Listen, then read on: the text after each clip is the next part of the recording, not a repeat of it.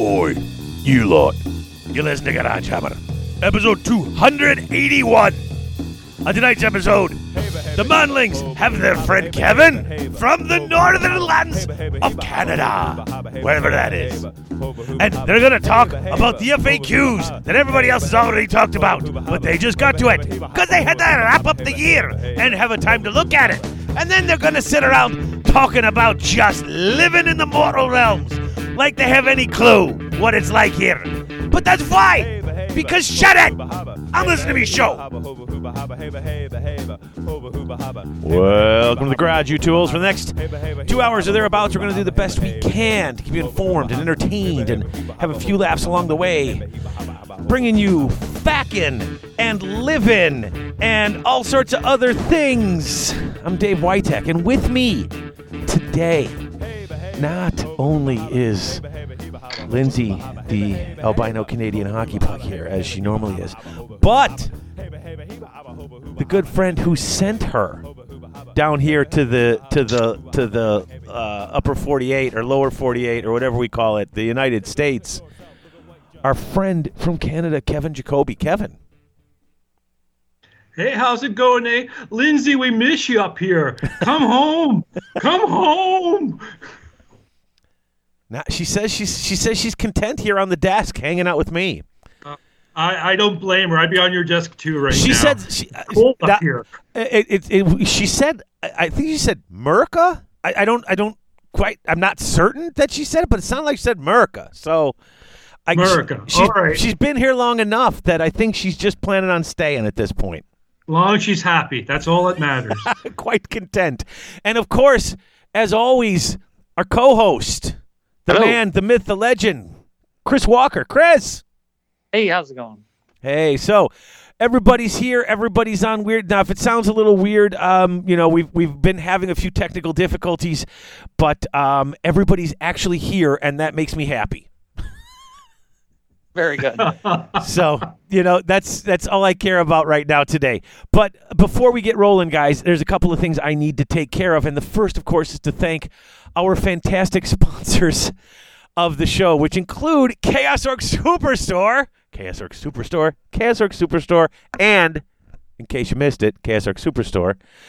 And I'm going to hold off on these guys because it would be, I got to hold off. But then, of course, let's not forget Grognard Games in Roselle, Illinois, where there's always something happening at Grognard's. And Six Squared Studios. That's right. The number six squared studios.ca. And uh, I believe we have the what is the what are you what are you the president and CEO? What are you the founder? What do we call you, Kevin? I also make the coffee. Whatever you want to call me, as long as you make an order, call me whatever you want. No words at all. Oh, this is fantastic, folks. This is the man, the man who runs Six Squared Studios along with along with Brad, our other good friend of the show.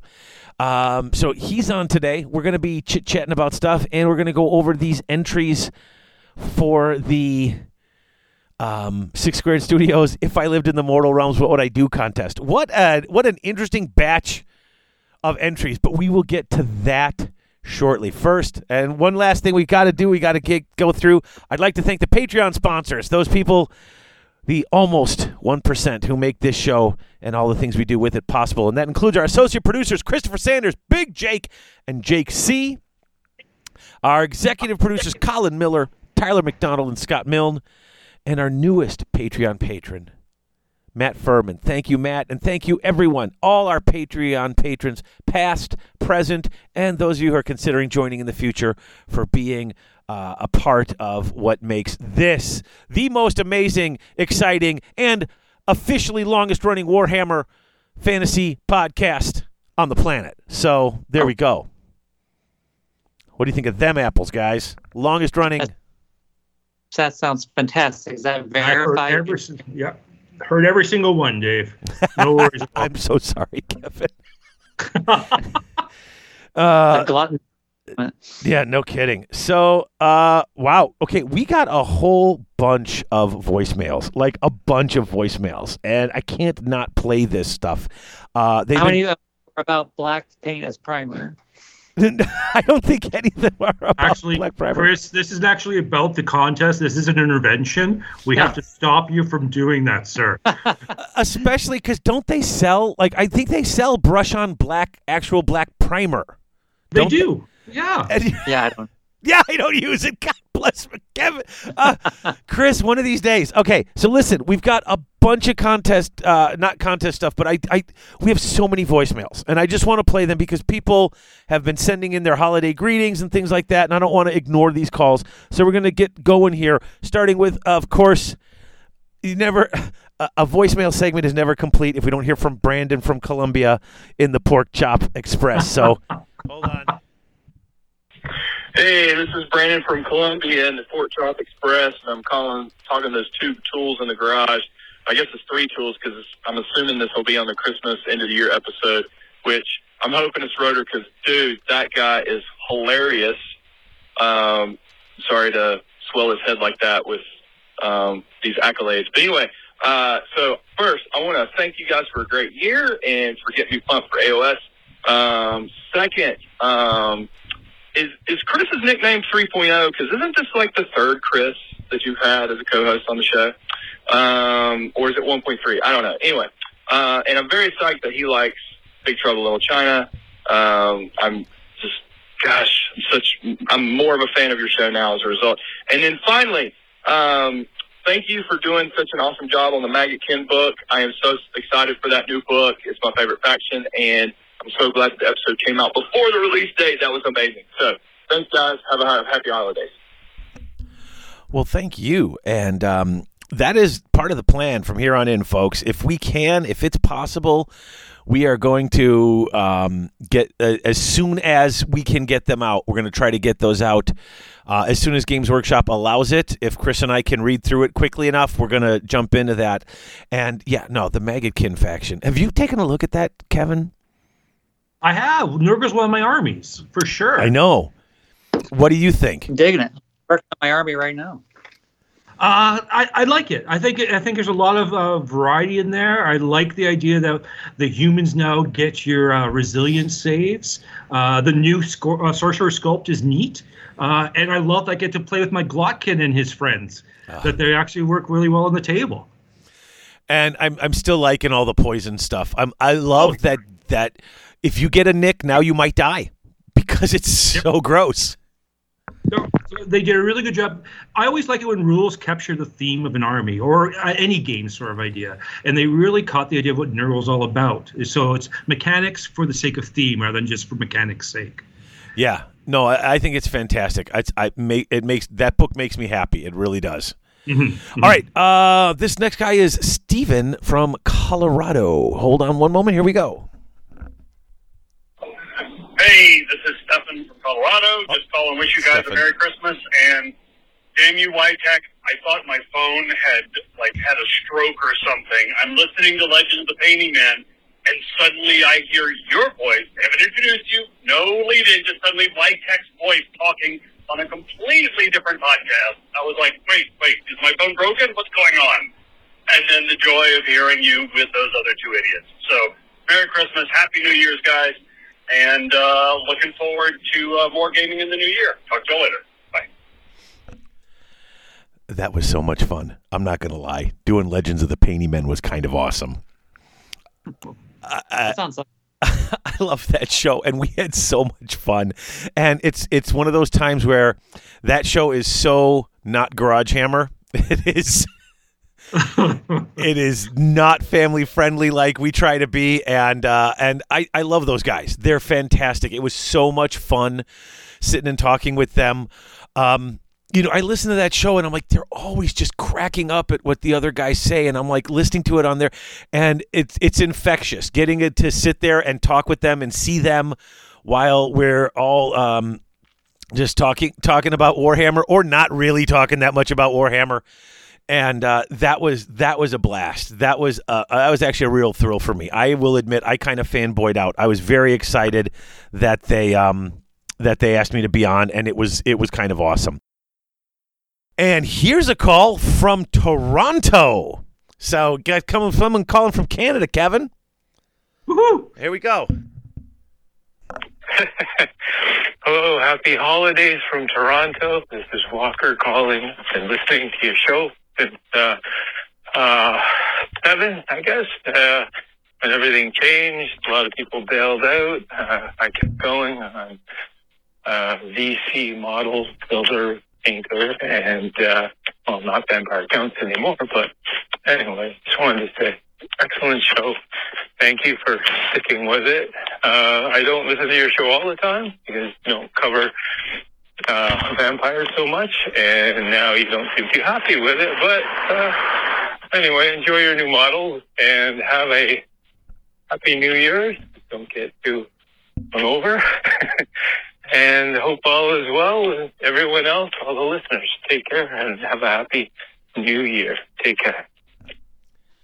I do like the new vampires. I just I haven't been playing them because there's so many other weird new things. And that's the thing when you play. I played them for so long that now it's like uh, I've got them.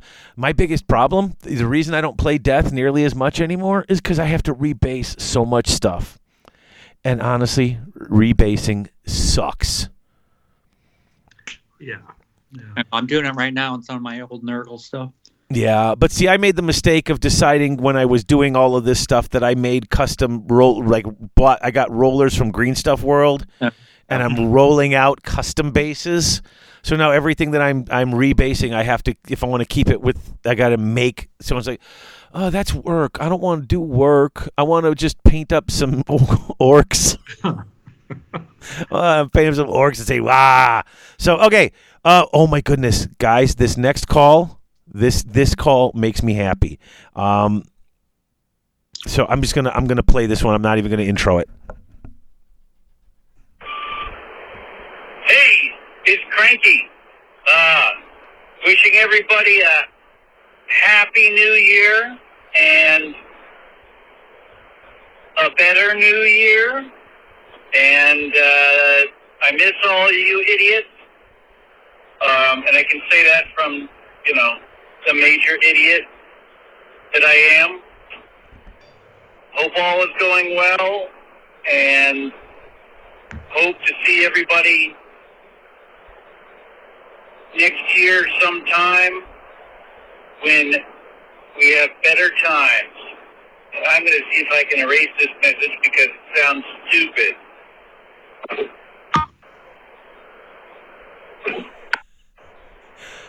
Spoiler. No? He can't.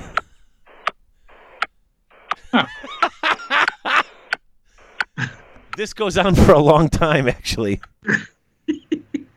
Oh my god.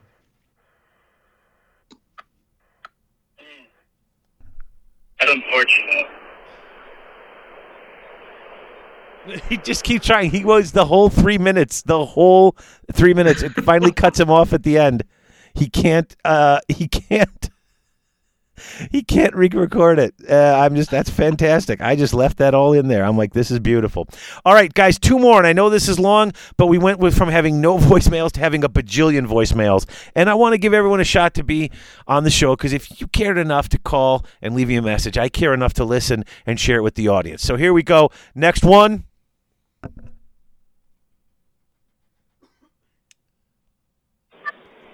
Hey guys, love the show. Uh, just listening to the most recent episode, and you're talking about the the army books and battletomes and everything like that, and having digital copies.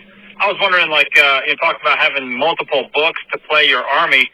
What if they uh, added a QR code on the packaging of of the models and miniatures, and you just scan that QR code into the app, and it would automatically add it to your available forces. I, I know that's not exactly what you're looking for, but I'm thinking that might be at least take a couple of steps out of the process. I don't know, just a, something I'm spitballing. Anyway, love you guys. Bye. Uh, that's actually wasn't a bad idea. Uh, but then the more I thought about it, it would have to be a unique code for every box because they lot like there's codes in the books that let you put the books in for the app, and those are all unique. Like once they're used, they're done. Right. So Those Yeah. QR. I mean, you could get to like the War Scroll page that's on the website, I guess. yeah, Remember Okay. we used to uh, uh, scan in all the codes for the card game uh, when we bought that at Adepticon? Oh my! the hours and hours we took to get those in. It took No. forever. But I tell you what, I loved that game. The biggest problem I had with that game was when they went online with it and Yeah. you scanned all your cards because nobody wanted to play. Like nobody Nope. wanted to play in person. They just wanted to. Uh, like I was sitting at the game store and be like, "Well, here, this is my online name." I'm like, "I'm sitting right here with my cards." yeah, but I, I was like, "Are you it, that?" That was the death knell for that one. Honestly, I felt like because like once they did that, I was only buying cards to scan them in, Yep. and then The when you got were gorgeous. the cards were beautiful. And they did a cool thing where when you got multiples of the same card scanned in, that just boosted the power of your card. Yeah, Which game? was- that? Which game was that? That was what was that called, Kevin? Oh, that was um, Warhammer Champions, was it? Champions. Oh. It champions. Yeah. Yeah. Did you uh, ever see that, Chris? I never played it. I was I was avoiding it because I'm like, this looks like I'm going to be spending way too much money. I don't know if it's going to go. And then it was I was at Adepticon. I walked past it and said, no, you know what? It looks great, but I'm just going to wait and see because card games are just that's the thing that always suckers me, and I lose so much money. And then that night I met up with Kevin and Brad, and they're like, look, we have eight thousand cards apiece. Did you buy cards? And I'm like, ugh. Next day I bought eight thousand cards. Peer pressure. Yeah, totally. I have no Gen Con is like my it's I I have very little willpower at all in the first place. And then it's like I'm not going to buy this and I turn around and everybody I I meet up with there is like we bought it. And you have to remember, we always stay at the embassy because there's a happy hour. So happy hour plus impulse buying is a great mix. That was so much fun by the way. Oh the, yeah. the happy hour there from five to seven. We would just take a break from whatever. We would not. We stopped scheduling once we realized that's what the deal was. Like after the first year, Heather and Harrison and I and you guys, we stopped scheduling anything between like four thirty and seven thirty because we would end whatever we're doing, go back to the hotel. Drink and have snacks for two hours. Remember when we were playing Luchador and we were like rolling dice and screaming and throwing things around, and people were Yeah. coming from all like, "What are you playing?" And we're like, "Luchador." I think I sold more copies of that game for that company. oh yeah. then- we should have got royalties. I should have because uh, the next day a bunch of people were playing it. It was like game is Yep. so fun and so dumb. Oh, it is. And we played Big Trouble in Little China. Oh, we played yeah. uh, Star Trek Ascendancy. Lots of games. Oh, we great had happy hour. so much fun at happy hour. All right, one last phone call. This one came in on New Year's Eve. So uh, here we go. One last call. Hey, Dave, fellas. Hey, uh, this is Brian Wilson calling from uh, Dry Ridge, Kentucky. Uh, long-time listener. I've called a couple times in. Um, anyway, uh, you were talking about your top and or actually bottom picks of the year. Soul Blight was one uh, for you guys, a pretty big one, unfortunately. And that is like one of my favorite freaking armies. But I was a little disappointed myself. Uh, I'm more, you know, classic horror, I guess. You know, uh, and the uh, the Radukar and the uh, the Belladamma and all that. You know, the it seems more like I don't know, Animorphs or I, I don't know, some, some crap with just like they're all werewolves and stuff. Like, where's my where's my classic? You know, Nosferatu, and you know that that's what I, I wanted. And then I want the my Warhammer. I I want the freaking vampire counts back. I want the Von Carsteins back. I want my militant, you know, knights uh, in armor and and you know uh, that's. I mean, you got the blood dragons, or the blood knights, or whatever they're called. Um, but I want the main guys to be that way. I want. Uh, where's the new zombie dragon with a badass vampire on top of it? You know, that's what that's what I was hoping for. A big zombie dragon like the ones that the freaking Stormcast Space Marines are getting now. Um, anyway, that's that's what I hope is in the future. I mean, they they released that that limited uh, vampire, the bald chick. I, I I love the model, but I hated the head. I, the head on that thing is stupid. Um, it needed hair or something, helmet. I don't I don't know what the hell, but anyway, um, I'm hoping that they're going to come up with a different bloodline. You know, I mean, they they they seem to be giving every army multiple army books, so maybe there's another one coming that's going to be a little more, you know, in line with what I personally would like to see. I'm sort of hoping anyway. I bought everything in the lineup they just came out with, so I'm a sucker anyway. But you know, He said sucker, by the I way. I just want to Anyway. clarify that. Sorry to ramble. Later, guys. Bye. Okay. Now, first of all, I just want to clarify one thing about that, what the caller said. Um, only one of the three of us put it in their bottom three. Okay. That was me. That For was the same you. rea- for Pardon the me? same reason. Yeah. Yeah, that guy basically he was upset that we put it in the bottom 3 and then he and then he said literally everything that the only person who put it in the bottom 3 said about it. I love that army. Honestly, if I didn't have these other projects I was working on, I would go back to it. Um Yeah, cuz I want I want some zombies. In fact, um yeah, I need some zombies. I need some zombies in my life. And the new ones are good. The models are pretty cool. They are Yeah, pretty some- cool. And uh, yeah, uh, and I've got I've got other things other things in the in the, uh, coming up in the cooker here, uh, with with my birthday coming up next month. Um, I believe I, I might be getting a uh, I, I believe a resin printer might be in my future. So Okay. I have all, all sorts of uh, all sorts of interesting new stuff happening. But that's all the voicemails. Thank you, each and every single person who called. This is the longest opening segment in the history of the show. Um, and I hope people didn't tune out already because we have some fun stuff coming up. But honestly, this was. We got a lot of voicemails, and it's about time. You know, we have one here, one there. Sometimes we're so busy we can't get to them, and this literally all came in in like the course of it, like the day before we recorded the the uh the actually it came after because we recorded a little bit early. We recorded the Christmas episode a little bit early, and then all of a sudden we got a flood of calls coming in right after that, and you know, so there we go, calls and peoples, and thank you everybody. And we're gonna take a break, and when we come back, we're gonna talk about the FAQs Right. because there's a lot going on and a lot of things that uh, you know we wanted to discuss. So we'll be right back with that.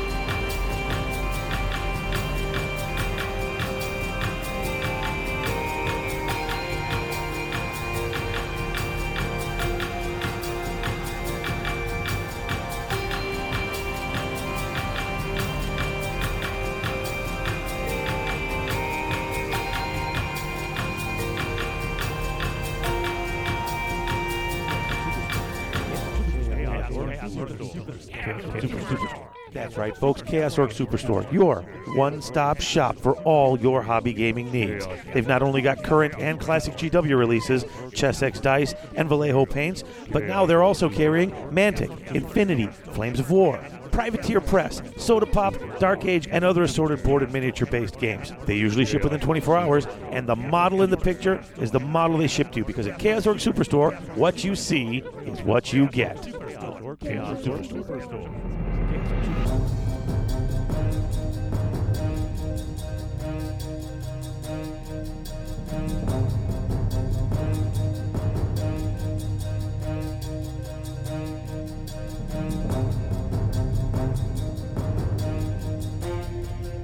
And we are back. Hey, Dave, I got a question for you. Yes, sir. If someone wanted to call in, like I think everyone should call and give Dave lots more work.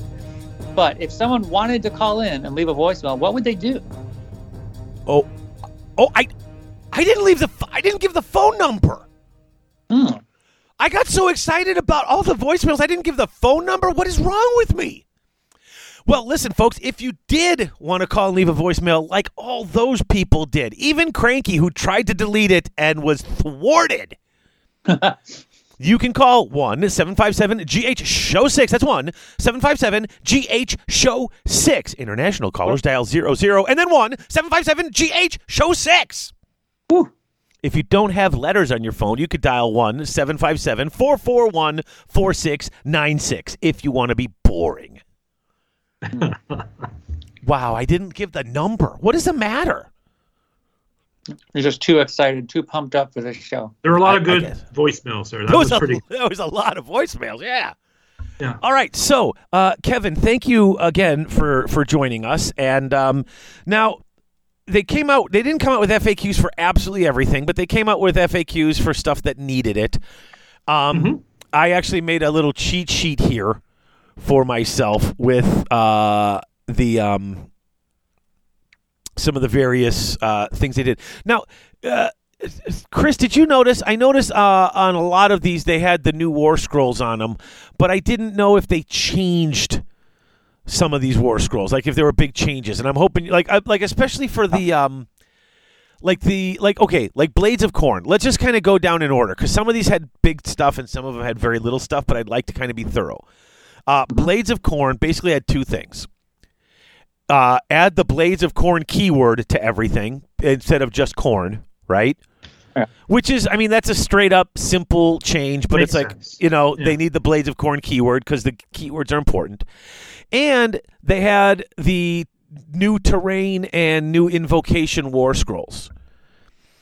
Now, I, I, w- I'm not, now, are there, I know you were looking at a lot of this stuff, Chris. Did you, like, are there Are big talking- changes there? Are you talking about the the battle scroll Gods and Heroes December 2021? No, no, no, no, no. I'm on the FAQ page. And if you just look under the FAQs, hold on. Uh, ba, ba, The 21st Blades of Khorne, right. Yeah, when you look at Blades of Khorne, it's the first one in the FAQs. Yeah. So, what everyone's talking about right now is the down. It's in downloads. Oh, it's in downloads. I was just looking under the FAQs. Welcome to the downloads page. The balanced Mhm. data slate. Oh, I didn't even look at this. That's from November. Mm-mm-mm. That's 40k. Oh, I'm on 40K. Sorry.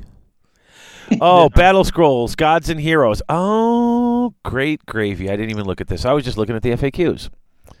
Mm-mm. Well, I'm going to let you take the lead. Oh, I saw this. I like this. Mhm.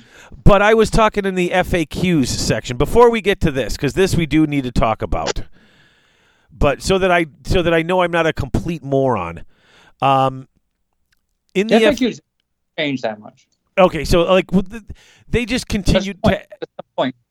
yeah. So the those those uh the the endless spells and the terrain things and the invocations, a lot of that stuff is still the same, but they just Yeah. still have it there. That was the thing. Everything that's new is highlighted in magenta, but the war scrolls the, I don't know if they're you know what I'm saying? I kept looking about are these new or are they the same?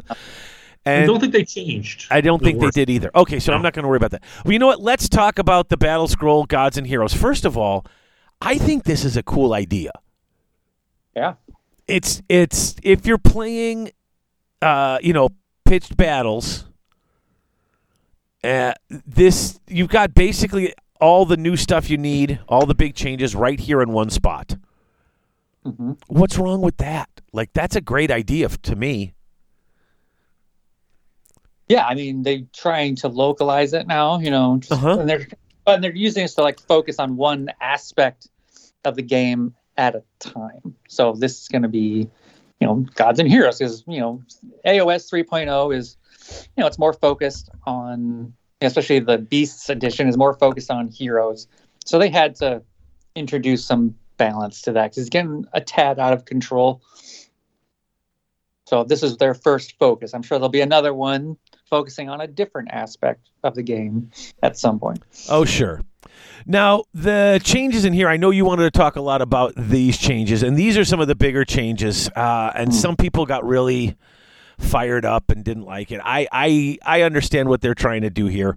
Um, do you want to take the heroic recovery change here? Yeah, so the first one is a change to 7.1 in just the core rulebook heroic actions, heroic recovery. So now it's changed to pick a friendly hero more than three inches from all enemy units and make a heroic recovery roll by rolling 2d6.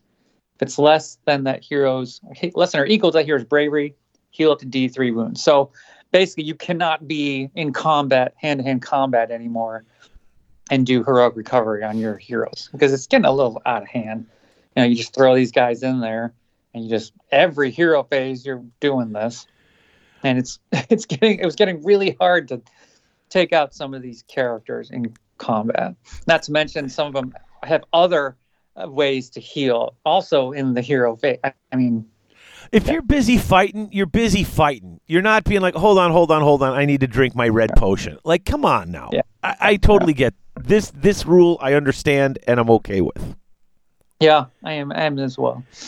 Um, so the next big change is in Unleash Hell, hmm which is at 11.2, and I am have the actual book with me so I could see the differences here.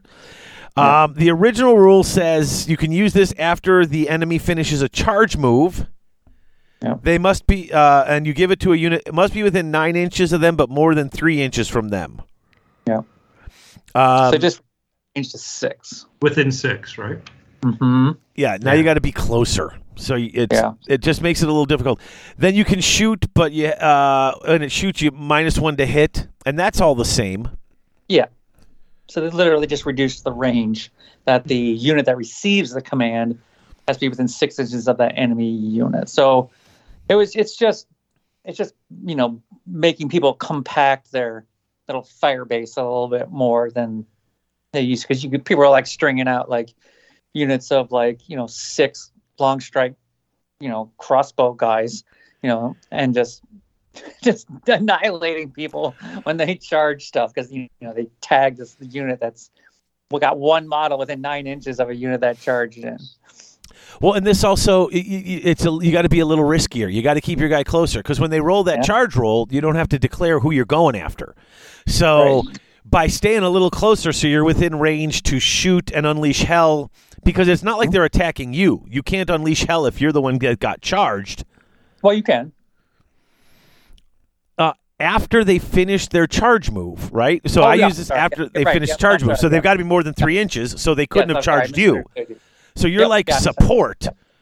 Yeah, exactly. And with nine inches, I could sit behind my unit safely hmm and ignore it. But now it's like, oh, I got to be a little closer, and it's a little more dangerous to keep the guys up there. Right. Now, the other one is the Amulet of Destiny. Yeah. And this, I know, wasn't this was kind of a, a, a one. This was an auto pick for you, kind of, wasn't it? Oh, it was an auto pick for everybody. I, I didn't pick it all the time. I'm going to be honest with you, but that's just me. I'm Well- kind of a putz. So it basically was a five up ward save, and now it's a six up ward save. So they're like, Right. okay, dial this back here a bit, Squirrely Dan, because this is just a. Mhm. And honestly, it's once again, I get it. you know, Mhm. um, So it has putbacks. It makes people, you know, give themselves different artifacts now instead of defaulting to that one. And it yeah, also makes the other items or abilities that give a five up save much more valuable. Like the Nurgle five up army wide save is now crazy powerful because there isn't another one just like it you can just pick up for a different Yeah. army. Uh, and I like that that the rest of this page is just the, the okay. Here's the big thing, you know, like this is how Alarielle's changed. This is how Morathi-Khaine has changed. Here's how Kragnos has changed. This if you're playing those big guys, and this is, I like it because I don't necessarily play all those big guys. Yeah. but it's like it's right here. It's right here for me if if someone's going to bring them because I, I know a lot of people who do play them. Because I'll tell you what, if I was playing Slaves of Darkness, I'd buy me an Archaon. And I don't care that he can't use the Whatchamahuzi now. Yeah, so what he cannot do anymore is he can't take the um, the allegiance abilities of whatever chaos you know keyword he picks up. So if he's in Tzeentch, and he cannot use Destiny dice anymore. That's the reason why you brought him, because you just you just use his Slayer of Kings and just use two Destiny dice and just auto kill everything. Which is amazing, and which actually kind of goes along with what I know about Archaon.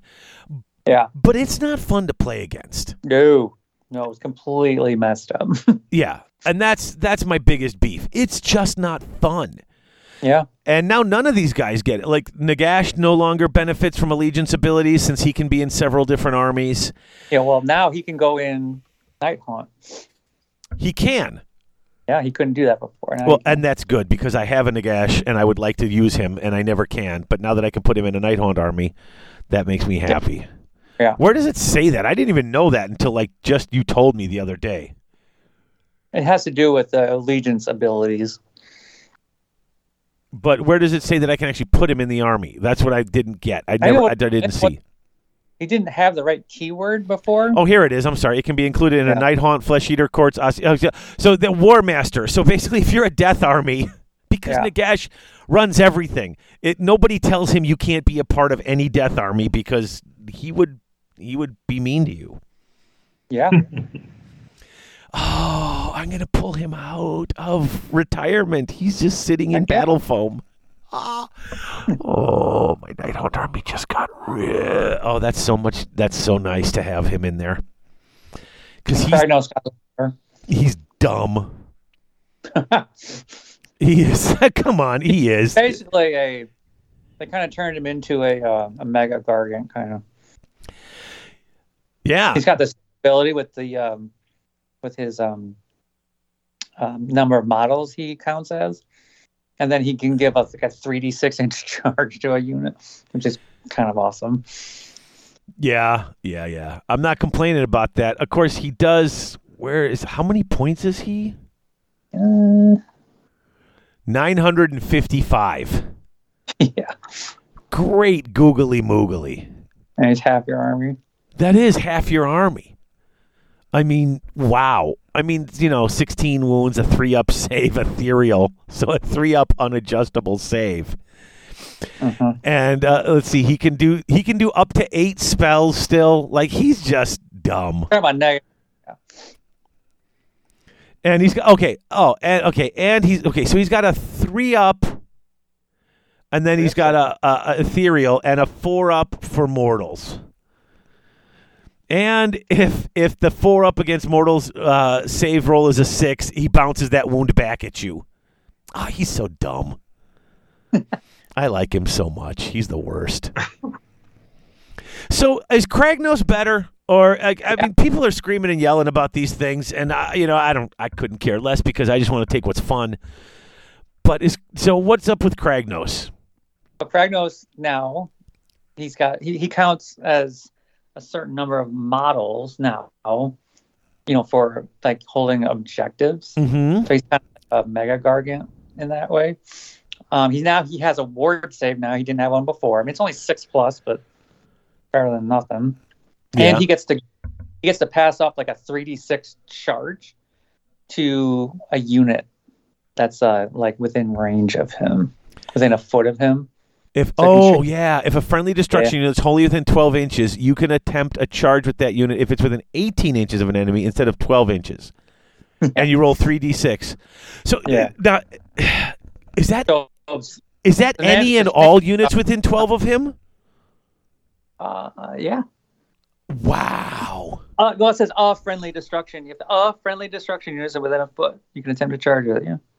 Yeah, if a friend, it, it, but I, it's not just wow. I, it, So the shenanigans are is you put a unit like into reserve somewhere that can like deploy like that, uh-huh. and you sprint Kragnos up the field, and then you jump that unit out, and then you have it charge like three d six inches, or you know, like an Arachnarok, like Oh.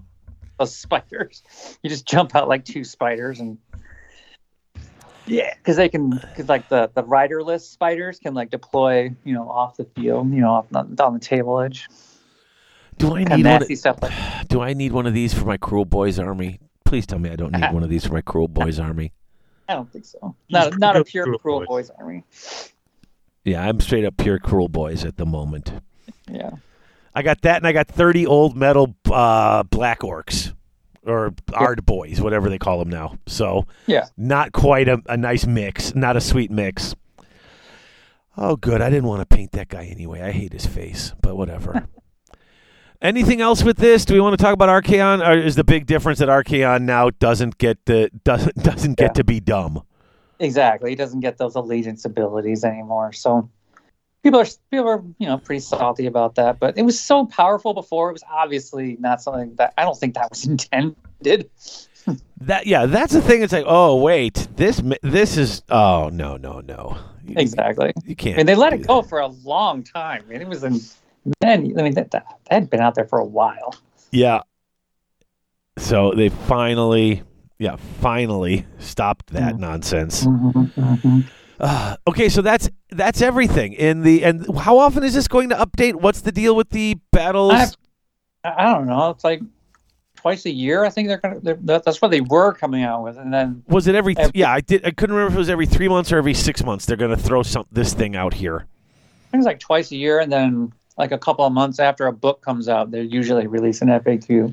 Yeah, they haven't released a schedule yet for Age of Sigmar. They've given it to um, biannually for 40k, I believe. Yeah. Uh, so we're still waiting to hear whether there's going to be a set regular time they're going to do for Sigmar as well.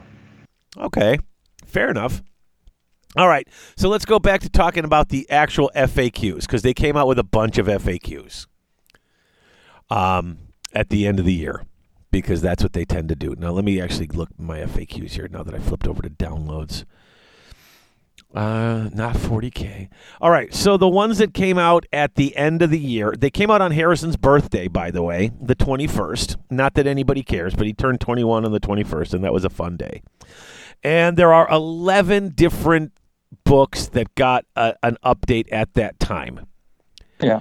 Uh, and once again, starting with they started with the Blades of Khorne. Really, not like I said, other than saying, "Oh, guess what? Now Blades of Khorne." Um, Khorne unit, blades of Khorne. Yeah. yeah, Khorne units now say blades of Khorne, and we then they it. they had their you know their invocation war schools. Daughters of Khaine. Yeah. Uh, Daughters of Khaine. Morathi. If Morathi is in a Daughters of Khaine army, not Yeah. because I guess she can be in other things, but if she's part of Daughters of Khaine, she knows all of the lore of shadows. Yep. Which absolutely makes sense to me. Yeah. Makes So that's pretty much a universal rule for all the the big characters inside their factions. They know all the spells of that default lore. Right. Which is okay. She's a god, right? I mean, why wouldn't she know all the spells of that lore? Why would this be something she didn't understand or know? Right. All right, we'll go through a couple others here. Um, They, they cleaned up the Tzeentch keyword. yeah, know. once again, changed Tzeentch to Disciples of Tzeentch, and you got the the horrors and the endless spell war scrolls in there, but those aren't new. We talked about those. Um, So the horrors, got, oh, go horrors ahead. got a little bit. Their points went way up. They went to 250. Does any okay? Does anyone here on this particular call have beef with that? Uh, I mean, It's not fixing the problem. The problem is, is they have to rework the entire scroll because the mechanic just doesn't work for the way the rest of the game works. Uh, Yeah. I love the models. I love the whole thought of them splitting up and that. But the thing is, they have to figure out how to make it work so people don't spam it. yeah. I don't like the new version. I mean, 500 points for 20 pink horrors. Yeah. I mean, that's I don't know. It's depending on what you what what you're trying to do. If you're just trying to put a brick of something on a objective and never have to worry about it, then yeah, that's worth 500 points. Because you can just keep, you know, you the way you kill them is usually with battle shock, and then they just completely change the way battle shock works for this unit. No, but I thought yeah, they, I fair. thought that they couldn't. Like, hold on a second. If you took, um, because they either split and split again, or they do the other thing, right? Yeah, petty vengeance, which no one does. Yes. Yeah. Uh, horrors that flee cannot split and split again. Of course, they don't Yeah. do that thing. They Um, don't do Right. Yeah. Like you can't. You, this this unit does not suffer battle shock until you start removing brimstone horrors. I know. wow. Now you, and you have and you have to remove the pinks first, right? models slain. Yeah, pink and blue horrors Yeah. don't count as models slain. Wow. That is Yeah, they kind of just- that they is obnoxious, isn't it? Yeah, It's thematic though because they aren't slain; they just split in half. right.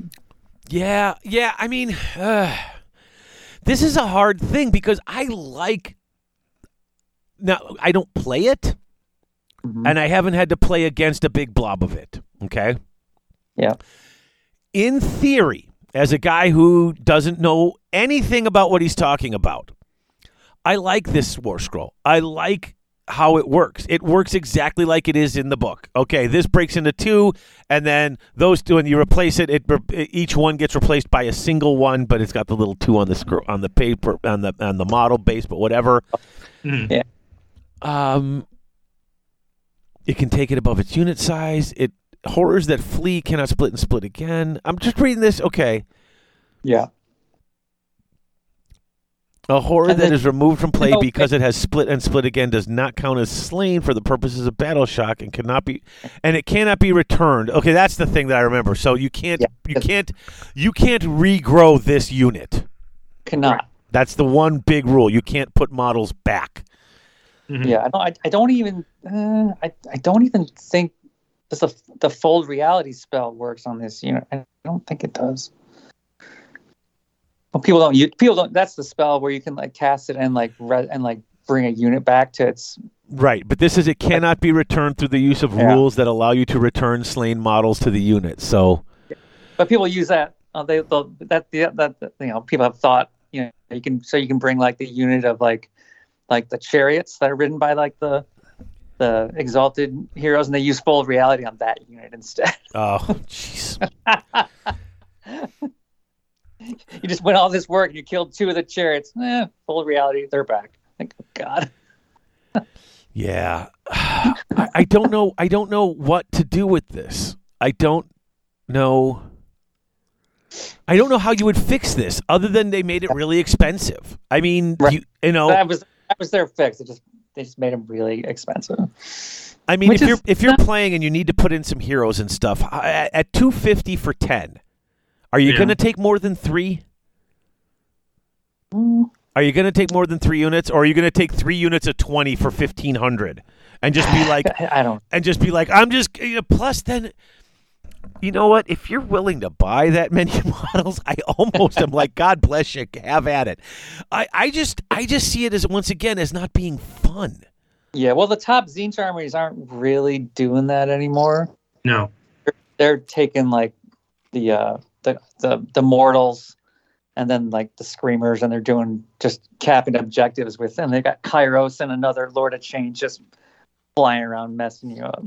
And see, and that says to me that it's really that was. I mean, maybe just making them expensive was the fix. I mean, it is cool. I've seen it played. I didn't have to play against it. I saw it played. I saw how frustrating it was for just a Yeah. unit of ten against the enemy. Um, Yeah. But it works. Like it worked for Tzeentch, and it was a cool thing. And the person who played it wasn't trying to take it as twenty or thirty and use all their, you know. Well, next time we play, I'll bring my Tzeentch army. You can find it. Great. Great. See, this is what happens when you open your mouth. It doesn't seem problem that. is when they use points, though. The, the whole thing is, is that just tell us not to take it because basically it's saying is how much money do you got? Well, I have two hundred uh, two hundred and forty dollars. Okay, well, this cost if it's two hundred and fifty dollars. Like, either decide that it's going to be usable or not. When you just pop things up so it's it's no longer viable, it's basically just saying don't play this right now. I, it's Yeah. kind of a heavy stick. well, I mean, 250 points does. I don't think it necessarily makes it not playable, but it keeps you like even if you wanted to take three units because you're like, okay, I took three units, you know, three battle line units of this. Mhm. um, you know, uh, that is a big chunk of your points, and you're giving up other things to do it. You know, uh, but if that's the way you want to play it, you can. I mean, I don't know. I mean, the the, the points. I mean. You know that's the whole point of points adjustments. Is it's supposed to help to balance out the things that are you know make it more even. Yeah. I think you are right though, Kevin. In this case, it's so you know, if if you can't pull any blues until you pull all the pinks, right? That's the rule. right.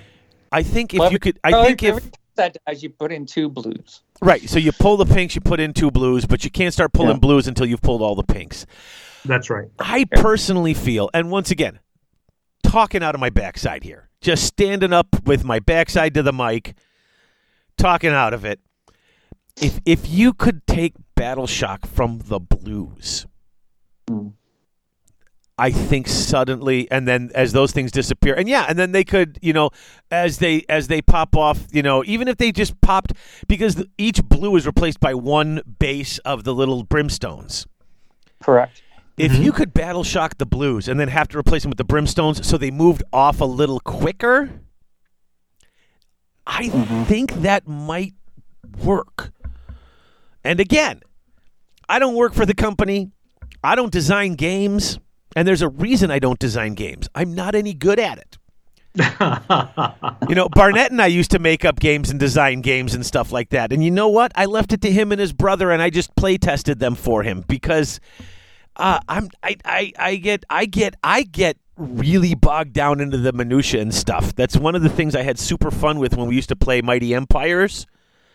Is I started coming up with my own special. I, I started adding all sorts of cool stuff to make a huge campaign of Mighty Empires go for multiple games, and then had stuff where you could. Uh, you know, level up units. Like I was doing a whole thing. It was basically sort of like what they're doing now with the Path to Glory, where you could do extra things.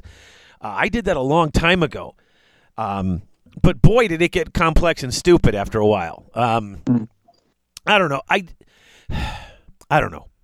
I just I wish I wish it worked because it seems cool to me. But then I, I understand how it's not quite working. So what are you gonna do? Uh, what do we got next? Uh, Slaanesh again, just adjust the keywords, for, uh, uh, adjusted the wording for their battle traits as well, which I, uh, you would know more about this than I would, um, Chris. Yeah. Uh, in there it says to adjust their. What does it say here? Under the battle traits, all Hedonites unit in your army gain that keyword, and you can use the allegiance abilities listed for that host of Slaanesh on the pages indicated. That's just making the adjustment so that all so that you could use the different. Yeah, there was actually one unit in there that couldn't do something. It was the shard speaker didn't have the right keyword or something like that. So that's just that's just an adjustment for wording on the scrolls again, right? Yes. Yeah. Okay. Uh, well, look, four down, seven to go, and we're on the Orruks. Uh, because the Orruks War Orruks is the best. Uh, new Kragnos War Scroll. That's it. We already talked about him. That's all he really got. He got an update. Um, now they did have a little bit of a change. Uh, they changed something about. Um, no, they didn't. That was literally the only change.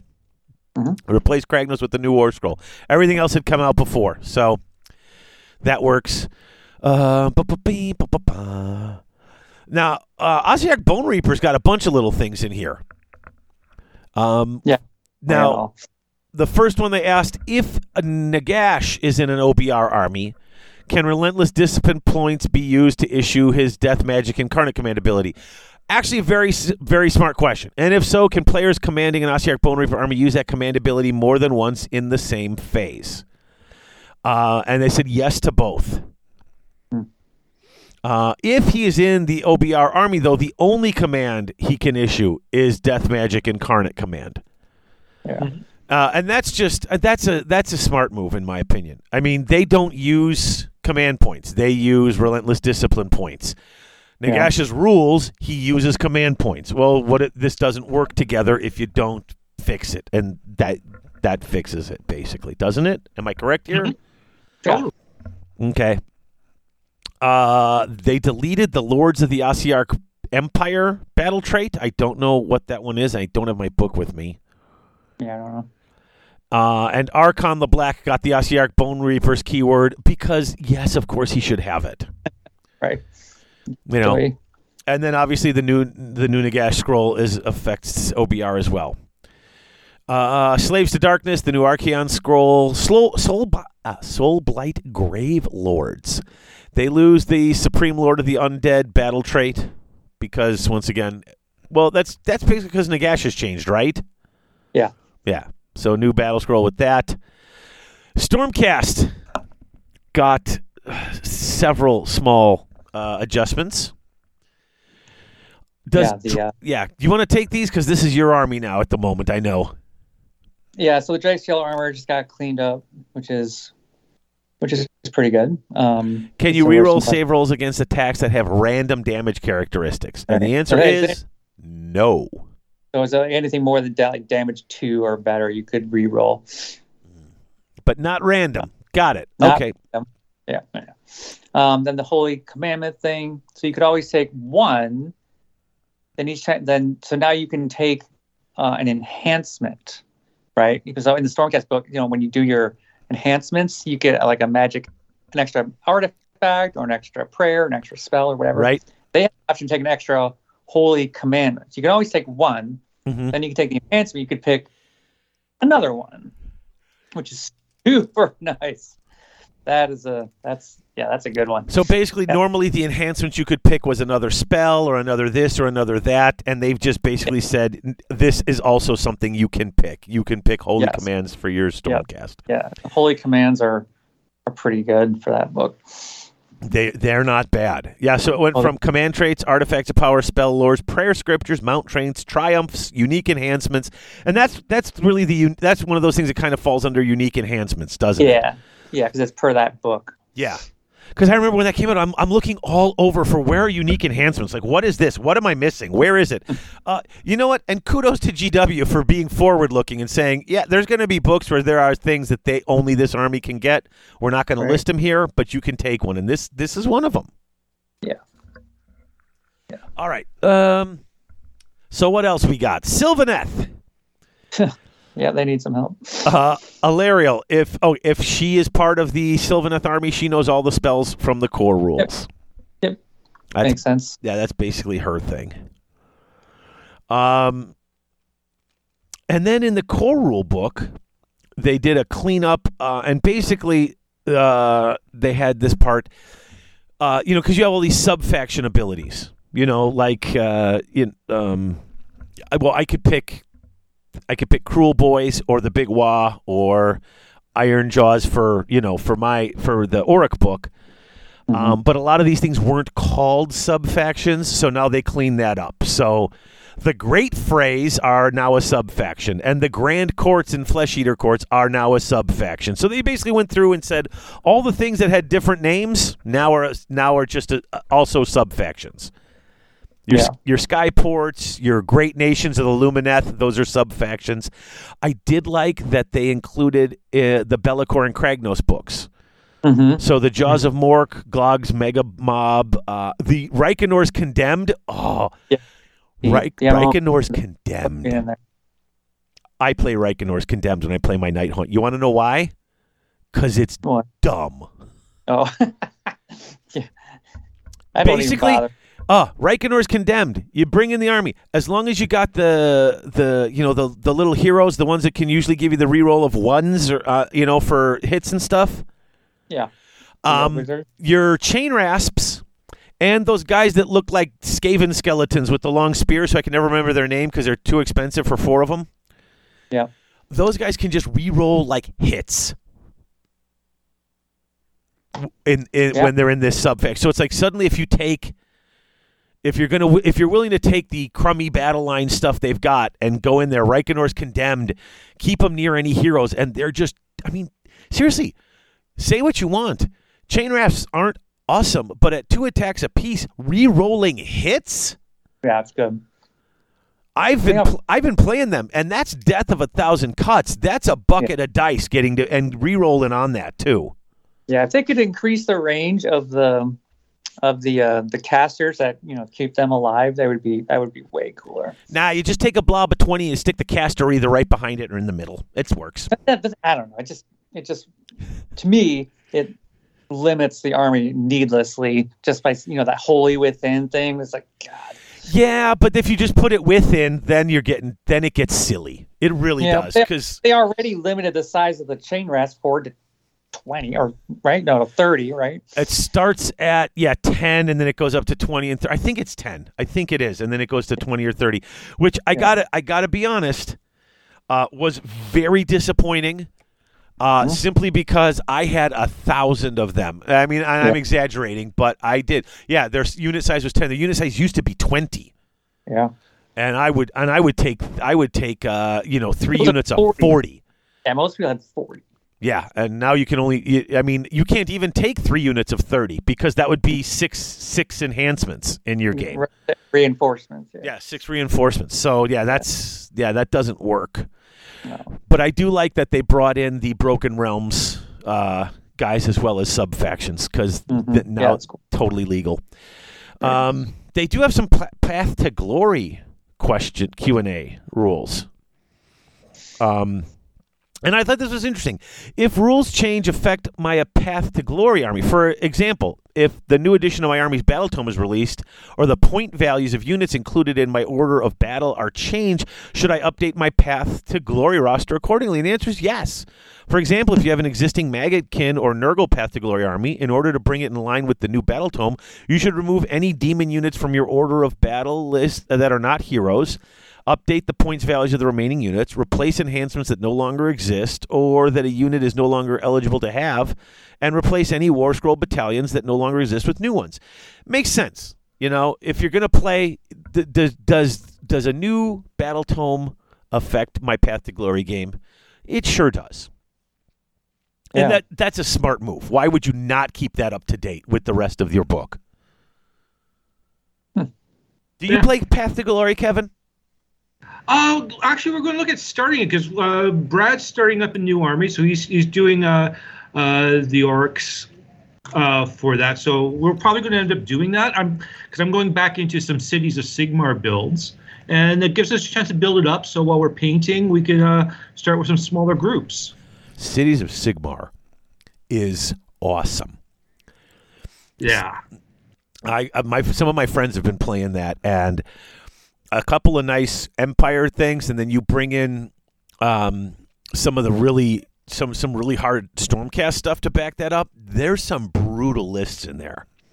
I've got a Cities of Sigmar army in the wings, just waiting to be built out of my old Dark Elf army.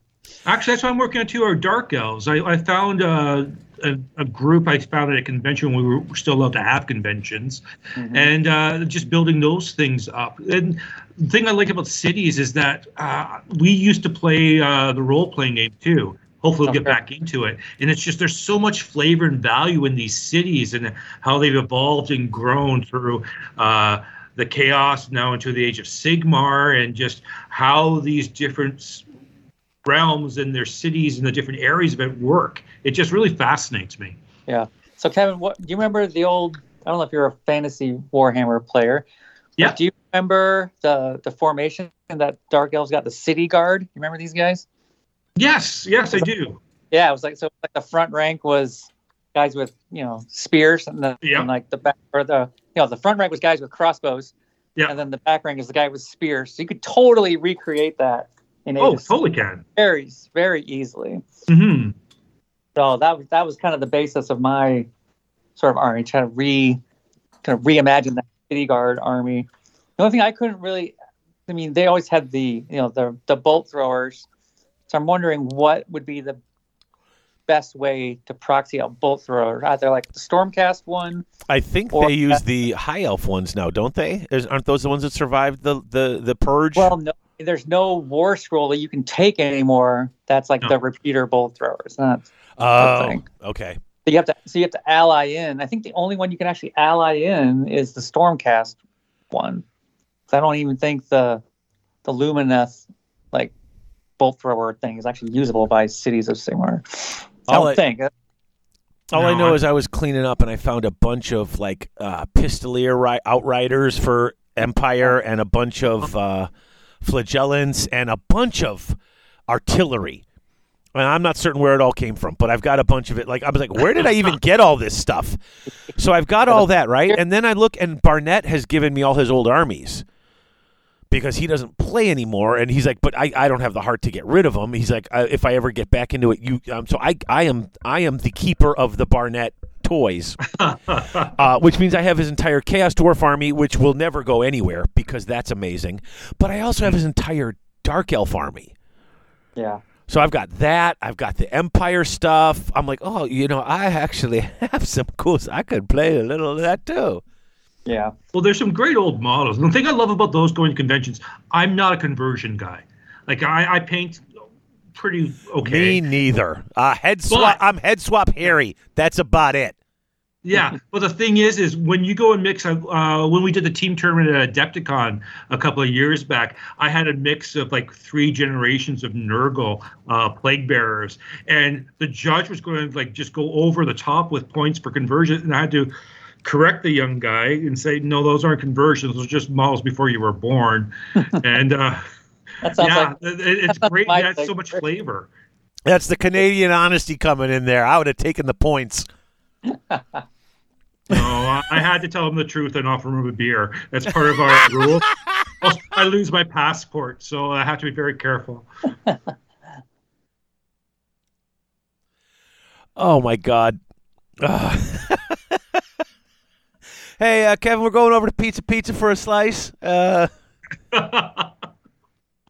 Yeah, that was one of your uh, Mecca points, wasn't it, when you came up here? okay, I didn't know what Pizza Pizza was, and actually, everyone compared it to Little Caesars, and I think they only compared it because the shops are about the same size and the same color scheme, and the little Yeah. stupid guy from Little Caesars says Pizza Pizza.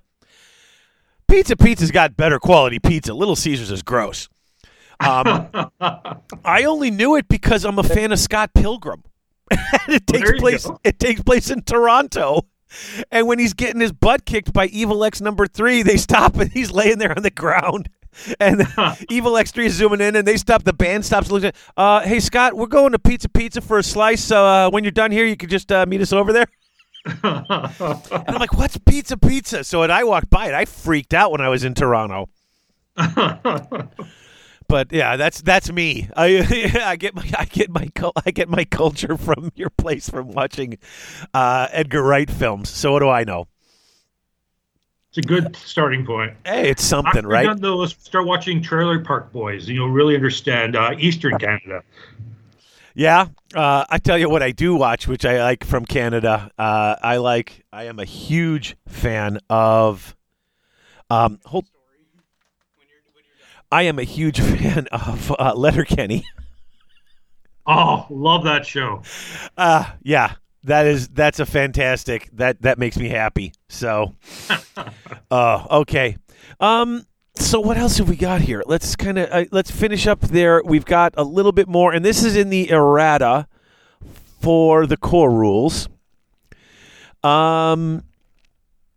Uh, they okay. The heroic recovery rule we already covered that.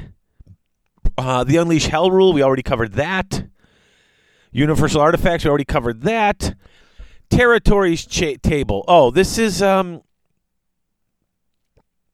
Oh, this is for different uh, game stuff setup. So this is actually not. I don't think this has anything to do with us. This is called a glory and stuff like that. Uh, and then uh, change the victory in the battle plan. The trap. They changed the victory points paragraph in the trap. I'm looking. I don't even have the book in front of me because it's the core book. So it's like page 331. I'm like, uh, I don't have that in front of me. But they changed some of the victory points rules in that, so you'd have to look that up. So if you're playing the trap out of the core book, look that up. That's the FAQs. Honestly, most of this stuff makes a lot of sense. Um, I thought this was going to be a much more controversial segment because I was, I have the internet. Yeah. and when this came out, I was listening to people lose their fool minds. Uh, you know, uh, Well, they're, they're never lot of the good. complaint- A lot of the complaining was that they didn't do enough.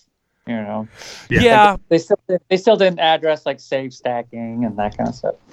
they didn't address that, and I know a lot of people were upset with the Gods and Heroes battle scroll with the points changes because they do honestly. Some of it seems a little random.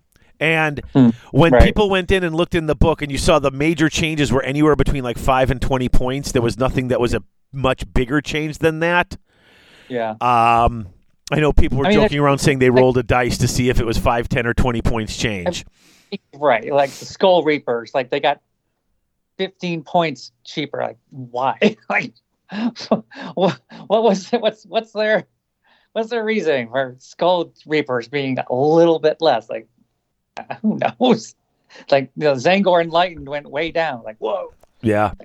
I, my problem- night, I, like meta, we'll start now. You know.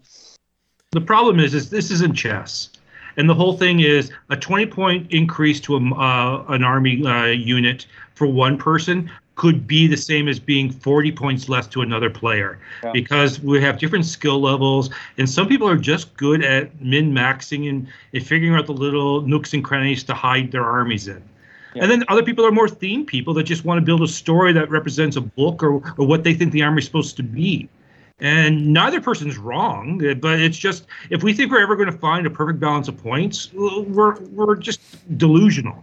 It Yeah. just doesn't exist. well, and I think we've got a, a couple of guys sitting here around the mics all who are more. like I go to tournaments, but I don't go to tournaments because I have a, any any delusion that I'm going to win them. Right. I go to tournaments because I want to play against people I've never played or play against armies I've never played, or if I'm lucky, I get to play against my friends. yeah. I mean, every year at Adepticon, by some point, I basically finagle a way to play against Ian Botts because he's a good friend of mine, and I Hmm. only see him at Adepticon every year. And we've Right. managed to play against each other like three years in a row.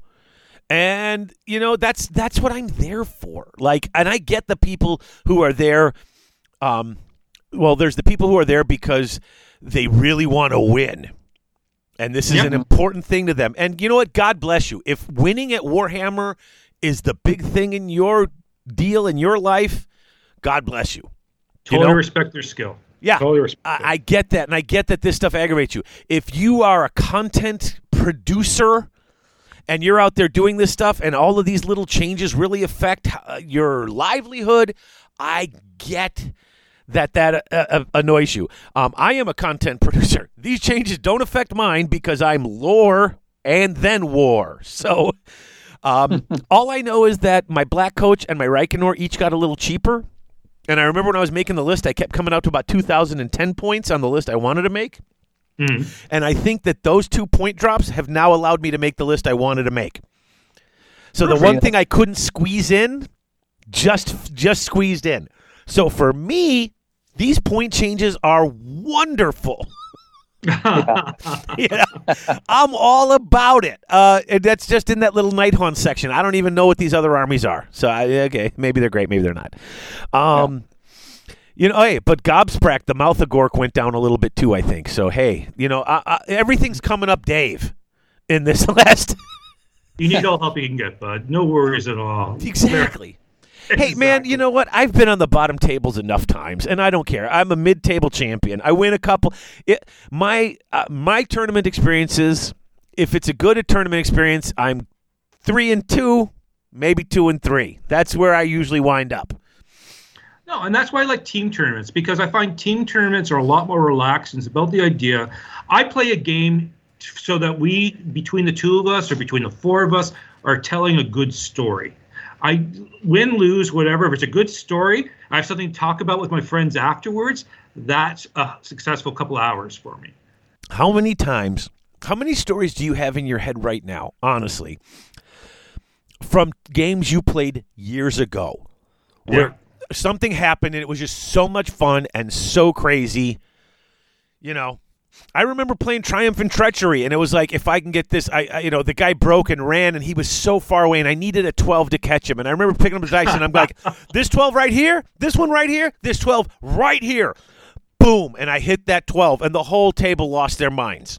Exactly. My guy not only overran the unit that was fleeing that had the artifact that you had to hold to win the game, but it overran off the table. So I was off the table until my turn, and then I came back on the table. And when we picked cards for the next turn, I came up last. Yep. So I automatically won the game. Like we didn't have Yep. to play the last round because no matter what they did, I was coming in last, coming on the t- so they couldn't steal it from me. And it was insane. Like when that came up first, the twelve, everybody lost their minds. But then when we picked the cards and I got five, they were just like, "I can't believe this." and you that and you know that's like I said, Kevin. You and I are on the same page with this. This is the stuff we. This is the. That's what I like about this game. Mm-hmm. I don't care if I get raffle stomped. It doesn't matter to me. You know. No, I, I agree. Like I, I, like I want to give a good match to my opponent, but that's why I really hate it when I win my first game, let alone my first two games in a tournament, because then I'm in tables I don't belong in. And the thing is that I, I, I want to get down to the place where, hey, every time you roll a six, you have to drink your beer. That's the table I want to be at Yeah. and that's that's where I have fun. Again, totally respect the competitive players and the skills and the dedication they have to the hobby. Kudos to them and, and to the people that are the play testers that help us with the points.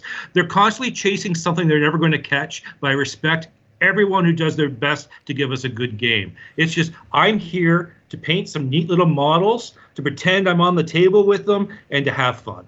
That's that's where I come from. Exactly. I mean, how many times are you playing with a good friend and you're just having the worst dice rolls and you just start making jokes about it? You know, hey, Oh, remember, remember, you know, I think there are sixes on these dice somewhere. I think these dice have sixes. I'm fairly certain. You know, you pick them up. You're looking at them. What are you looking at? I, okay, one, two, three, four. Now there's a six. There's not two ones on this die. Okay, I'll keep Yeah. playing with it.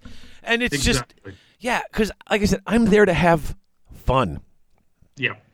And that's like I said, and that's not what everybody's there for. Some people are there for, hey, I got to win, and and and good for them too. You know, that's on Yep. your that's your thing. But I once played a whole game with a guy who his symbols were sixes, but he actually didn't have ones on his dice because it was like yeah, his dice were all mixed up.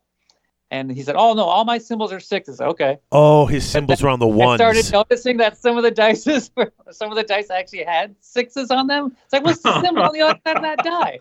Oh, it's a. oh no, Whoops. this is how it's Count it. Oh, there you go. It's like, you god dang it, dude. you gotta be kidding me. oh my, yeah. See, that's not good. That's not good. I, I, I believed the guy that it was completely unintentional, but still, it was hilarious. Oh, I mean, it's got to be unintentional that they got mixed in because I mean, the if you say all the symbols are sixes, the Yeah. minute you And you roll an start seeing actual sixes six, then it's like, Yeah. uh, the jig is up. Yeah, it's like, well, there's some sixes right there. It's like, I thought you didn't have any sixes on your dice. It's like, I don't. Well, what are those sixes right there? He's like, uh oh. Uh oh. Yeah, Rolls his mustache and rug, exit stage left. yeah, exactly.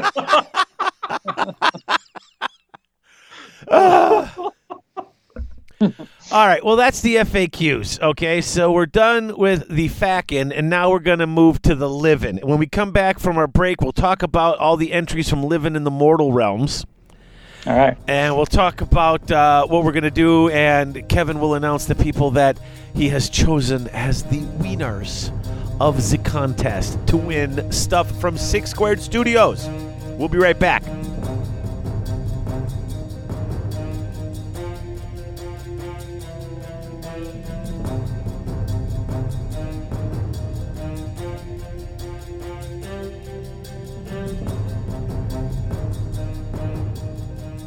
There's always something happening at Grognard's. That's right, friends. Grognard Games in Roselle, Illinois, and at grognardgames.com. They are now open daily from 12 to 7 for your gaming pleasure. Now, if you want, you can go into the store, find what you need. Not comfortable going into the store, even with a mask on? Call them up for curbside pickup. Or order online at grognardgames.com.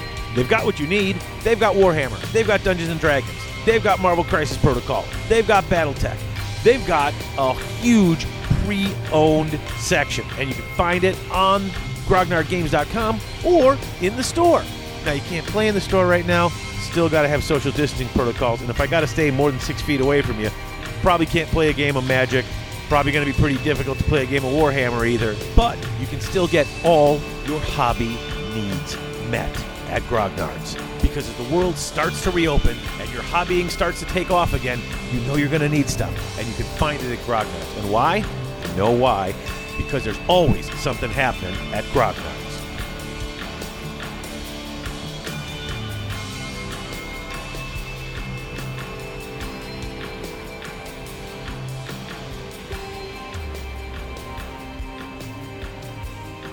And we're back.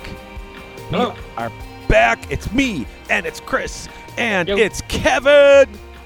Hey. Now, um, forever ago, this is all right. Backstory time. Kevin back in July said, "Didn't you just have your anniversary in June?" And I said, "Yes, we did." And he said, "We should have a contest. Like we like to do. We like to celebrate the anniversary of the show, which means we're going to have another contest in like six months." Um, It And- is. That's what it means exactly. and we could sure. not come up with an idea for a contest. And then you, Chris, asked me if you could be anything in the mortal realms, what would you be? And you stopped me cold with that question. and of course, if anyone remembers, I came up with the lamest answer. Basically, I want to be Conan.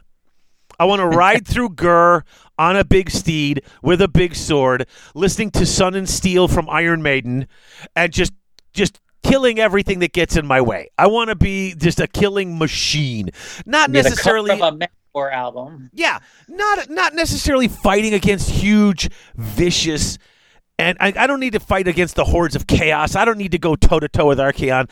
I just want to ride through Ghur and just have adventures, like kind of like The Witcher. I just want to fight monsters and save people. Like I, I, I have no imagination. I'm lame. That's what I want to do. And then it was like, why don't we have that be the contest? And so then we said, let's have that be the contest. And then I forgot to announce it two episodes in a row. So a month and a half later, we announced the contest. and then we gave people about a month and a half to enter. And here's what we've got I've got a stack of entries. This is, uh, let's see, we printed it out single space, 12 font. And it's two, four, six, eight. It's about 11 pages worth of entries, 13 entries in all. And yes, we're going to read through some of these because some people just did stuff so quick, but some people really put their heart into these writings. And I thought it might be fun to give them the Garage Hammer lore treatment. So I'm going to go through these and then we can discuss them. I think that's a fun way to do it, right? Oh, that's fantastic. So, and, and I just went in order that I got them. Okay, so entry number one, first person to enter was Tyler McDonald. Okay, and this is Tyler McDonald's entry. Everyone is the hero of their own story.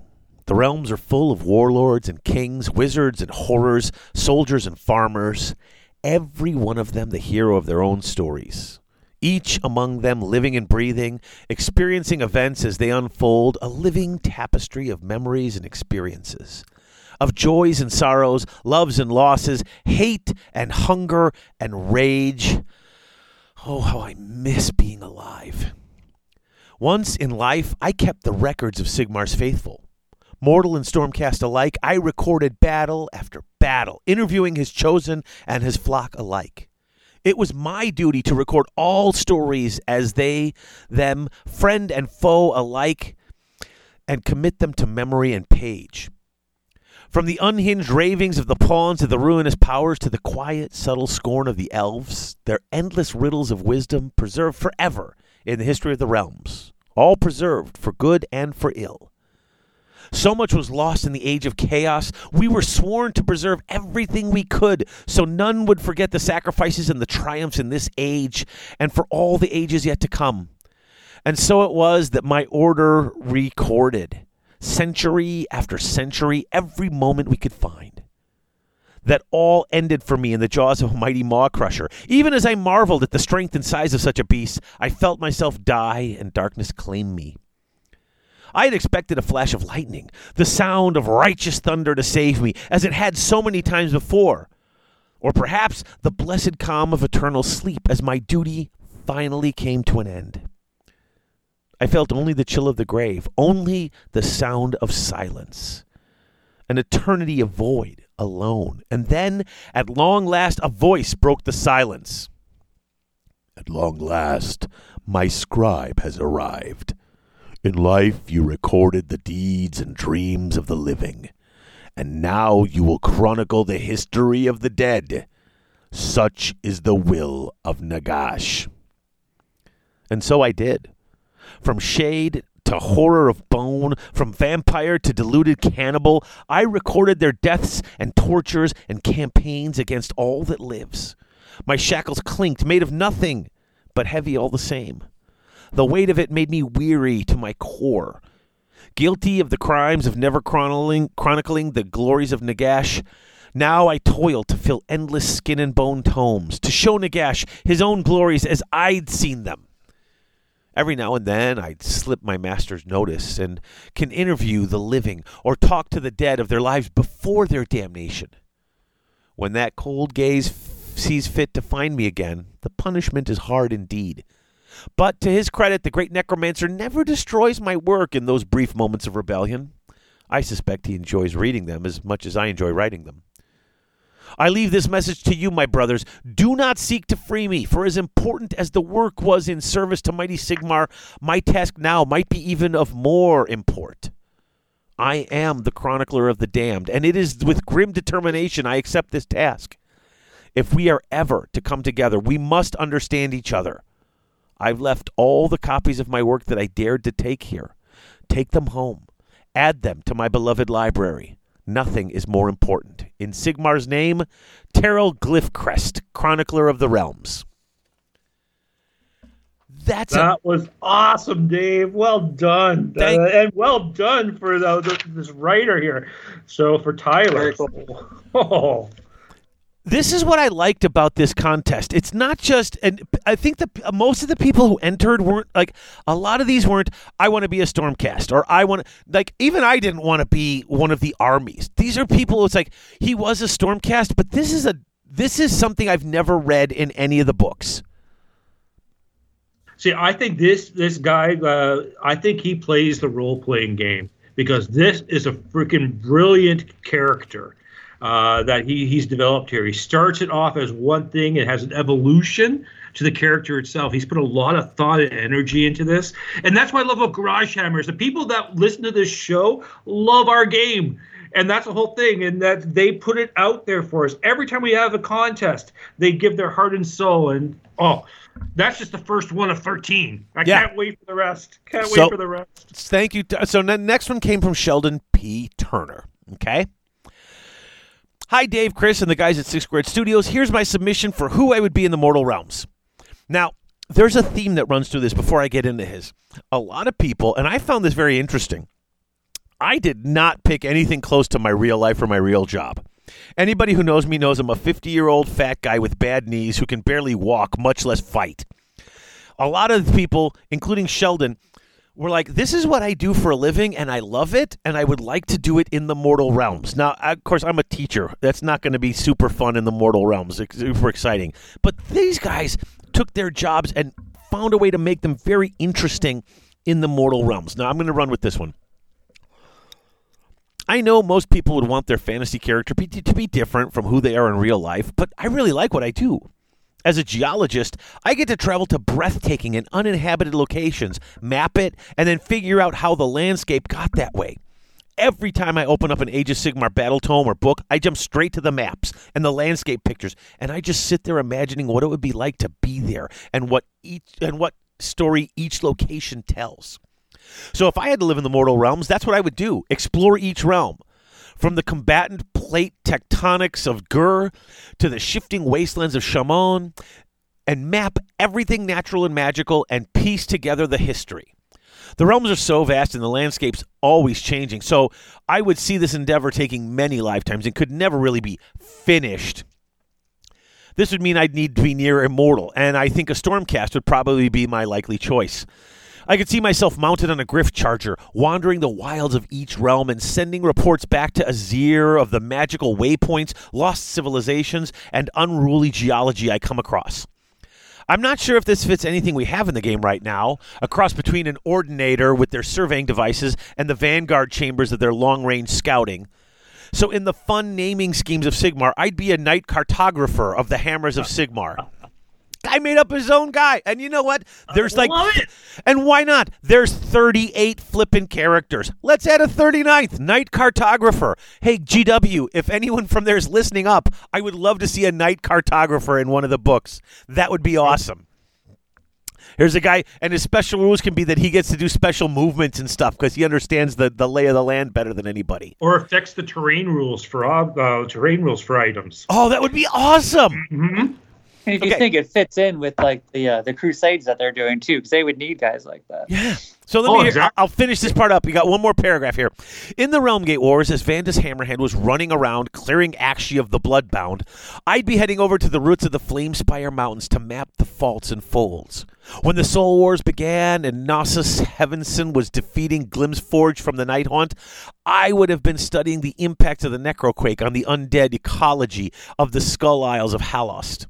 Now that Sigmar's attention is focused on Ghur, I'd be exploring the dying continent of Carcass Dance, trying to calculate the rate at which it's being consumed by the continents Thandia and Antor, recording all I could before those land and its secrets are eventually subs- uh, subducted into oblivion. That's from Sheldon. Well done, Sheldon. Well, that's a, I love that one. I love that he a knight cartographer. That's fantastic. Well, I like about these is that everyone, because a lot of time for people, they go, I want to be the greatest X, whatever that's going to be. And the whole thing with this is about is I like who I am and I want to put myself in the world I love. And this is how I'll contribute. It's about community. And that's what, like you said, there's going to be themes through a number of them that way that people are just trying to see themselves, close their eyes, and imagine if they were in that place. Yeah. And that that's that's I loved those books growing up as a kid, the ones that transported you into the realms of Dungeons and Dragons or other fantasy things from real worlds, uh, like Thomas Covenant and that sort of thing. Those Yep. are the books I loved because it gave me an escape. I know nobody liked the movie except me, but um, what's it? Um, oh, what's his name? John. Uh, Martian Chronicles. the John John of John Mars. Carter, Warlord of Mars. Yes, Mars. John Carter yeah. of Mars. Yeah. John Carter of Mars is a great series of books, and the movie was actually quite fantastic. Uh, I, Yeah. um, it's got that weird '20s feel where, like, oh, life on Mars, people, there's people living there, and they look like us, and they can breathe and stuff. And now we know there isn't, so it's a little weird. But I loved John Carter of Mars as a kid, reading those stories. Yeah. Yeah, and this is that type of thing, having someone just over into these other worlds and seeing how they're different and how they fit into them. All right, uh, next entry is from Kevin Moore. This is another one of the slightly longer ones, but not as long as this. We only have one more. There's, I think the last one, I think it is, is like no, it's Oh, not yeah. the last one. There's one in here that's like two and a half pages. It is bananas, but it's actually pretty good. So, here, this one's from Kevin Moore. To fully appreciate the story I'm about to weave, you need to have a little history of me. First off, I grew up on a farm, which involved lots of physical labor and lots of food. Second thing about me that's important is I got into powerlifting about 10 years ago. The third thing is I'm six foot three and bulging with what could be muscle. Thanks to all of these things, I can eat far more food than is healthy at any one sitting, and chances are I'll be hungry again shortly thereafter. I think you can see probably where I'm going with this. I imagine myself in a scenario that goes like this.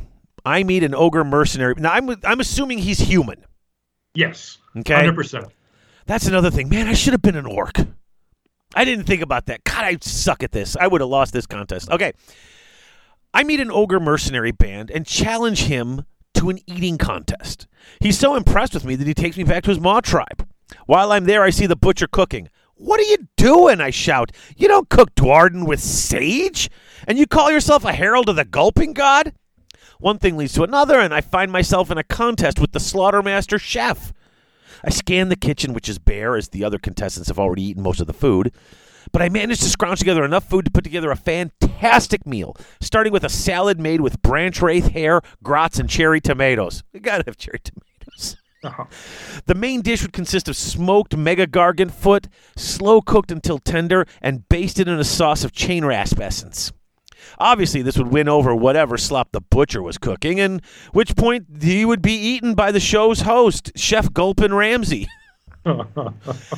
I would return to the Maw tribe in victory, living the good life until we went to battle, where I would die almost instantly and probably be eaten by the same ogres I had won over. You got to be realistic about some things. and then he goes on. He says he wants to th- say thank you for the show. I fell backwards into Age of Sigmar through mini painting. I fell in love with Beastclaw Raiders when I first saw the Stonehorn. Found your show on the Maw Tribes after the book came out. Put an army together, and have recently started playing since 3.0 dropped. It's been nice having a place I can learn the lore and just listen to people who are excited about the game. Seems like a lot of the forums and chats are just filled with complaints and negativity, and I literally don't have time for that. Thanks again, guys. Keep up the good work. Another guy. Hey, look, I do. I'm a power lifter. I eat a lot. I'm gonna go out eat the ogres. This is where you took your own thing, like you just said, but you also just made it. I'm, you know, you said a lot of people do. I'm the best at. Dude, if he's out eating the ogres, he's the best at eating. but he's not the best at fighting, so he's real. I love the realism involved in there too. For something that's fantastic, is saying, "Yeah, yeah, I won the cooking contest. However, when we actually got to the first battle, I died." So it's not making it. Sorry, he's the bestest ever. It's just, it's colorful. It's character. It has it has a good sense of humor to it. And then he Really got well. eaten by the ogres because you got to be realistic about this. They're not gonna. They're not gonna not eat him. Hundred percent. I love this one. All right. And Chris, please chime in if there's anything that you that you. I'm not trying to just ignore anybody here. I just want to read all of these. Oh, absolutely. Yeah. And everyone's having their everyone's having their sound issues, so I'm just like I'm hogging the mic today. So, all right. Ian Felsen. Ian Felsen writes, "I hope this email finds you well. I'm Ian." Listening all the way in Malta, in Europe. Thank you for all the work you put into your shows. You mitigate the commuting traffic problem. I've heard that a few times. If I had to be a character in the AOS world, I'd be an elf wanderer accompanying Dawnbringer crusades as a wildlife expert. While documenting the nature of places and teaching the pioneers, I cannot help but lament the loss of nature and death of creatures I know this progress will lead to. Greywater fastness is still a painful memory. Being a biologist in life, I cannot help but wonder what the wanderers in the cities feel like, looking out at the wild nature past generations abandoned for the safety that Sigmar offered. Keep up the good work. Cheers, Ian. This is a cl- it's short, but I like this idea too. I'm someone who is out there helping look at the flora and fauna, and someone who's lived a long time, and yeah, and doesn't necessarily care for the changes. No, eco-conscious in the age of Sigmar. You, you can't help but lo- love that. Yep. All right. Um, number five. This is from David Thompson. Okay. this, oh dear Lord. okay. We're already laughing at this. Okay, so for my entry, I'd like to start out as a dog groomer or pet groomer in the realm of Ghur, as that's what I do in real life. I'd get conscripted to war as a bodyguard unit to a wizard. I would die an honorable but brutal death trying to defend her from the slaves of darkness. Slaves to darkness. I would get saved by Sigmar as he saw my honor and get forged into a praetor linked to a knight arcanum. Praetors out of the New Range are by far my favorite. They stand loyally by their hero, knowing that they are the last line of defense for them. Not saying they're going to shy away from a fight. Yeah, she's a little weird, but you know, I'd protect her with everything, and knowing that if she gets into trouble, the fighting would be nice. Always liked a nice pole axe and always liked protecting people. Volunteer fighter fire. Thank you from David Thompson. Bringing both of his things in. Yeah. I'd start a off doing what I do. always liking a nice pole axe. Exactly. I, I, I like it. I, I'd be a dog groomer, like in real life, working in Ghur. Like the dogs in Ghur are getting groomed. I just just picture the dogs in Ghur. They'd be like I, I picture them as those pets that the Tusken Raiders have in the new episode of uh, Book of Boba Fett. Oh yeah. Yeah, he's out there grooming those things. Like, yeah, you know, it's Ghur, but hey, somebody's got to keep your pets looking pretty. And then he gets out there and gets killed and gets becomes a stormcast where he can take care of other things. That's Oh, fantastic. made me smile. This was this just made me happy. That one. Okay. Now this one's from Andrew. Um so Andrew writes, "Hello, my entry is based off my allegory to death. If I was an individual in the mortal realms, I would be a merchant of metal. But okay, but I just stopped. I forgot about this one. This guy. This friggin' guy. I would be a merchant of metal buffing compounds, applications, and chamois in the realm of Azyr. I'd obviously be a Duardin with the endorsement of Grungni. I have the energy of the slap chop guy from TV as I grab a lowly liberator from the crowd of passersby, slap a bit of grime on a bracer, and work my magic, bringing back that mirrored surface and moments and with minimal effort. A bit of oxidation from a recent trip to Aqshy, I got you. Some ectoplasm from a smoked chain rasp, wipes right off. Everything from large home setups, free estimates to travel kits to gift packs from the shiniest or dullest friend. This, guy's running infomercials and selling snake oil in Azyr to shine up this the uh the the shine. All I know is this guy might have some better prizes than I do. it was weird, and I loved it. This is fantastic. This is so. This is uh, this is so dumb, but so wonderful. Like I just like.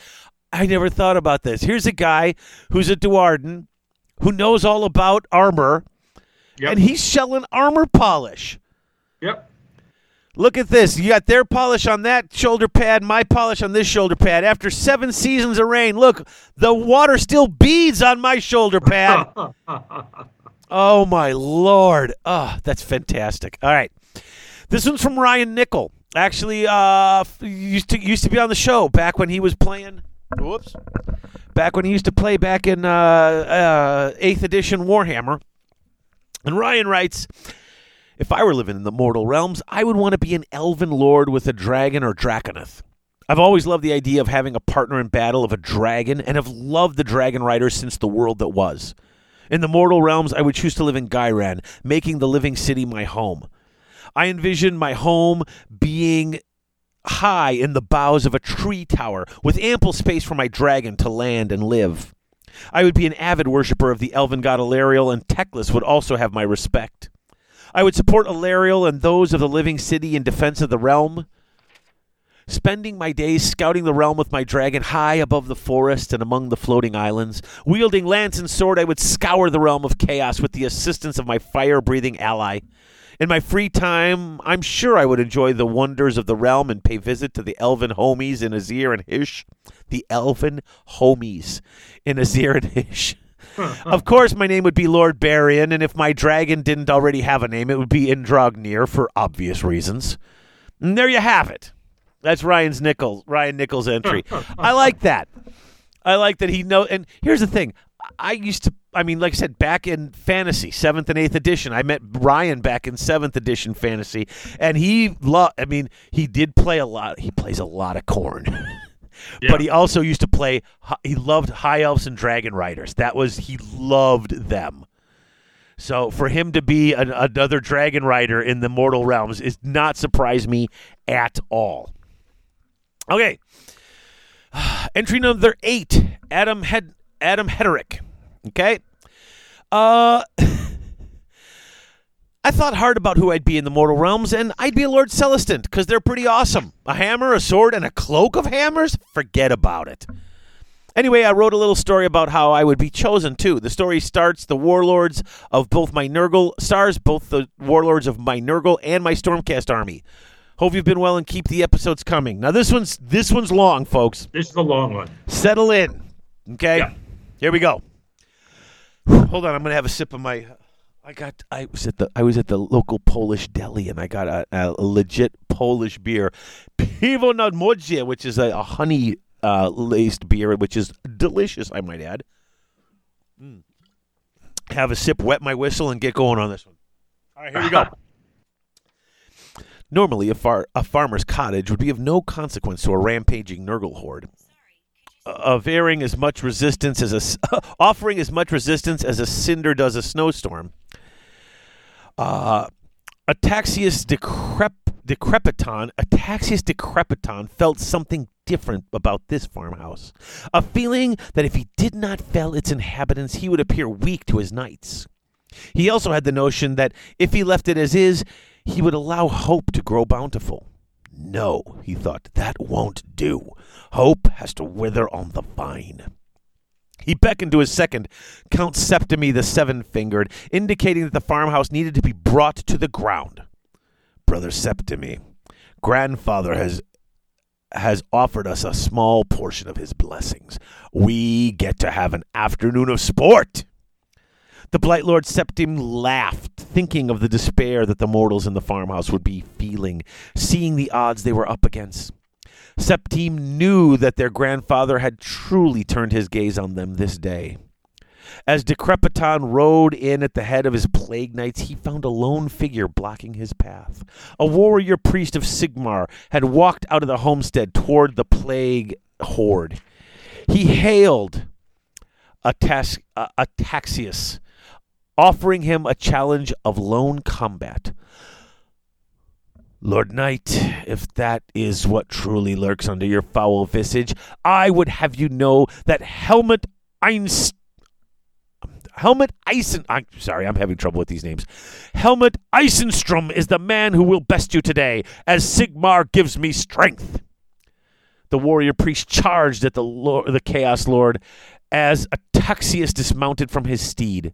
Thus combat was joined, the faithful of Sigmar against one of Nurgle's chosen. Gleaming Sigmarite Warhammer rained blow after blow, only to be deflected time and again by rusted steel plague cleaver. Helmut had told the farmer to load up what he could carry and ride with his family as fast as possible once the duel began, so he knew that the longer he could keep the Lord in combat, the better the chance of the mortals getting free. He was well aware he was outmatched. Ataxius was far slower, his diseased bulk of offering little in the way of speed or agility, but he was also immensely strong and particularly impervious to pain or injury. Whenever Helmut could get a blow through his opponent's guard, it simply resulted in a wet thud as his hammer impacted with flesh made numb by various rotting plagues. Helmut, on the other hand, felt whenever the putrid lord connected with his heavy handed swings. Each time the plagued blade bit into his flesh, he, his will to fight was sapped, the weapon wounding his confidence as well as his body. Such is the way of Nurgle, forcing the otherwise strong of body into bouts of great despair. The better to sway them to his worship as they cry out for deliverance as their bodies fail them. So it was that the warrior of Sigmar was cut down by wounds that would not clot, let alone heal. Helmut did not cry out for mercy, nor did he even grunt in pain, denying his foe even that satisfaction. He had stoically fought in silence, no pithy remarks to his opponent, no quarter asked, offered, or given. The blow that laid him low was a massive, two handed cleave to his stomach, delivered laterally after Helmut had overbalanced, tired, and clumsy. He had made an attack of his own, but Ataxius had parried it all too easy before striking the warrior priest down. As Helmut fell to the ground, the blazing sphere of Hysh began to settle over the Ghyran horizon. Ataxius saw a wry smile slowly creep onto his opponent's face, and realization dawned on him. This mortal had been delaying him, the Plague Lord thought. He had faced them with the knowledge he would die. The warrior priest tried to stand and fell forward onto his stomach, his face buried in the mud. And Ataxius issued commands to his knights and men at arms to burn the farmstead and kill anyone they found. Helmut pushed himself to his feet, snatching his warhammer away from the ropes of intestine that his innards had begun to form. Ataxius turned back toward the priests. Such heroic nonsense, he said, with a gurgling laugh issuing from his cancer ruined throat. Grandfather will not be pleased that you didn't ask for his help. He swung his noxious cleaver at Helmut's legs, hoping to knock him down again before finishing him once and for all. Helmet, with a swiftness unexpected of one who had just been near disemboweled, blocked the blow on the haft of his hammer. If it's all the same to you, plague lord, he snarled through gritted teeth, I'll die before asking your foul patron to help. So be it, Ataxius chuckled. With the mirth of victory, he grabbed Helmut by the shoulder, pulling him close. He thrust his cleaver into the stomach of the warrior priest, punching it into his abdomen and out through his back. Know this, warrior priest. The age of chaos is at hand. The mortal realms face the rage of the dark gods. And where is your craven god king? The foul warrior pulled the near lifeless helmet closer, whispering, He hides, locked away in his realm, not willing or not able to oppose us. Chaos in all its glory will reign for a thousand upon a thousand years. Mortals like you will be mere playthings, and your very souls will not be safe. As the life slowly left Helmut's eyes, he stared into the faceplate of the Nurgle Lord's helm. With his remaining strength, he mustered a final act of defiance, hawking up whatever blood and saliva were still in his mouth, spitting into his oppressor's rusted faceplate. The Lord of Nurgle paused, and an even more throaty laugh issued from the corroded iron. Slowly, a decayed pink gray tongue, more in common with a tentacled limb from a deep sea creature than any organ used for taste, slipped out through the gap in the helm. Ataxius licked the spittle away, savoring the taste of his foe's spite. You were a worthy opponent. If only your mortal frame could have allowed you to fight for longer, I would have kept you for sport. Ataxius held him up until he was sure there would be no more attempts at bravery, then pulled his cleaver free, lowering the corpse to the mud. He mounted his carrion destrier and signaled for his horde to ride off for further conquest. Ataxius glanced back as he and his host moved down the old muddy track. The priest lay still. He could not see anything to indicate breath or even an involuntary muscle movement. He thought that while the duel had been satisfactory, he didn't feel the blessings of Nurgle as he normally did when he bested an enemy champion. Unworthy and too clean, he mused, thinking how even Sigmar's priests were not among the storm gods chosen. He made a silent prayer to grandfather as he rode off, happy that his patron was less discerning and far more generous. As, excuse me. As Helmut's body lay amid the mud and the blood, Sigmar turned his divine gaze to the small homestead and, with the pride of a father watching the accomplishments of his son, plucked the warrior priest from the grim priest from the grim fate that hurled toward him. Helmut would have a chance to become more than he ever was, one of Sigmar's chosen warriors. There we go. Whew. That was ambitious. That was really ambitious. Yeah. That was cool. Very good. Yeah. A lot of stuff happening there. And he's bringing all his own characters into it. So you get his own diff- di- characters from his other armies. Yep. So he's got his Nurgle champion who's actually creating or helping to create his Sigmarite champion. It's a nice bit of work there. Mm-hmm. All right, number nine. Hi, guys. Harry from the UK here. Just want to say I love the show. It always keeps me entertained on my way to and from work. If I was working in the Mortal Realms, I'd be quite happy as Neferata's or any other vampires for that matter, interior designer. Because you can be pre- you can be pretty sure that as long as you make everything black or red, they're going to think you've done a good job. Only the faithful. All I have down here is gamer eye for the dead guy. So, Yeah, that works, man. That works. it's simple. It's simple and it works. Okay. Here's here's one of my favorite short ones. This one's from Chris. Chris writes, "The honest and unfun answer is I'd want to be a librarian in Azyr. It seems like a nice cushy job with interesting books to read and a distinct lack of everything trying to kill me. The fun answer is I'd be a Duardin rogue trader aboard an airship with a loyal Yeti who owes me a life debt and maybe a pet squig.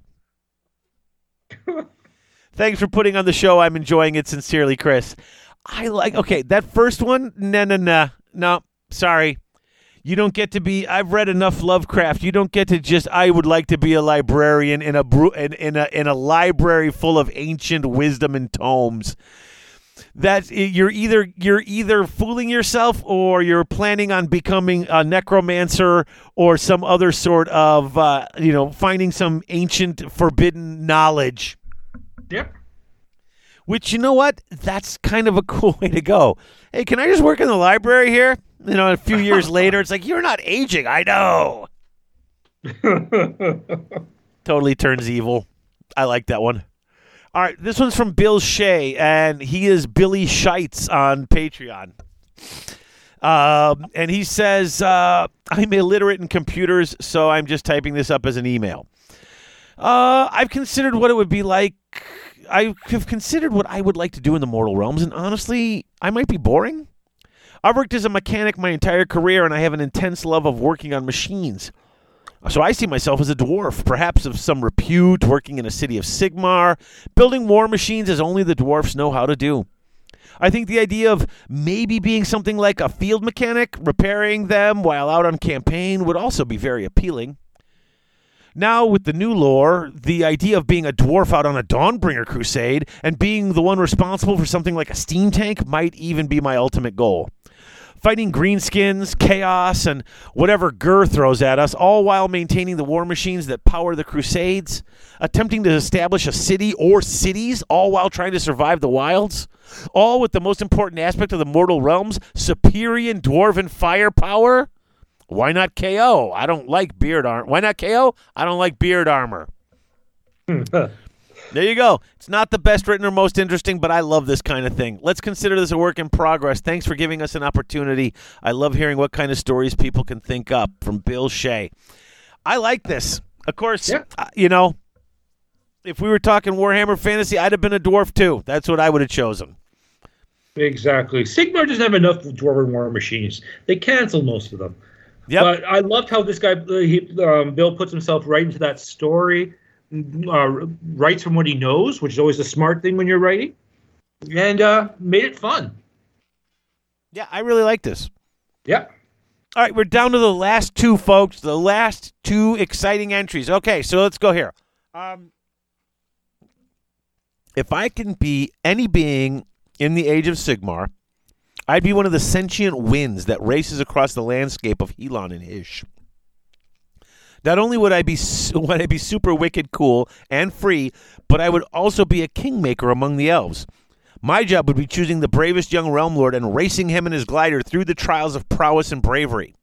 Some would become leaders, some would die in wild, sudden, and bloody crashes into floating pillars, the ground, or maybe one another. And that's from Nee Crow. I think that's how I pronounce it. N I, the first name, and then Crow. This is clever. Very clever. I would never love have thought that. of this. No, and that's one thing about like Sigmar and that it took our old world and that sort of thing and said what ifs of all the different possibilities of the different realms and uh Nee here really embraced that entire feel for the game. I love it. I would it. be the sentient wind. I could not. If you let me, if you said sit down and read every battle tome and take Yeah. notes and come up with what you wanted to be the most, I wouldn't have even. This wouldn't have even crossed my mind. No. I love it. Yeah.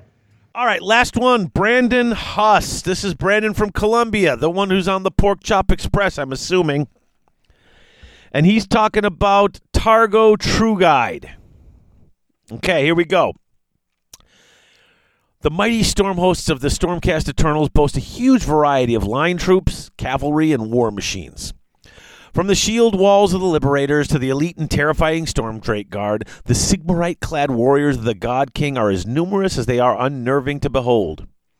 While the most loyal of Sigmar's warriors are the Stormcast Eternals, his armies also include other beasts and monsters. Some are used as powerful mounts for Sigmar's champions, others act as scouts and spotters, while others are loyal companions, such as the Gryph-hounds of Azyr. Gryph-hounds have ever been part of the Stormhost of Azyr, and they have been heralded as some of the noblest of Azyrite beasts. Many have seen the Gryph-hounds that accompany various Stormcast leaders or armies, but only a handful know how these beasts are brought into the forces of Azyr. One such individual is the halfling Dargo True Guide. Dargo works in the stables and breeding grounds of Sigmaron, mainly attending to and training the packs of Gryph-hounds destined for inclusion into Sigmar's heavenly hosts.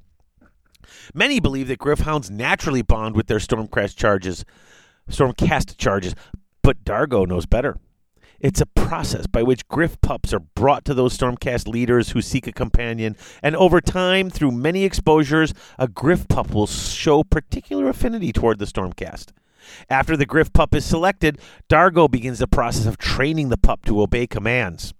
While some of these commands may be for play purposes, most are for war, protection, or sniffing out enemies.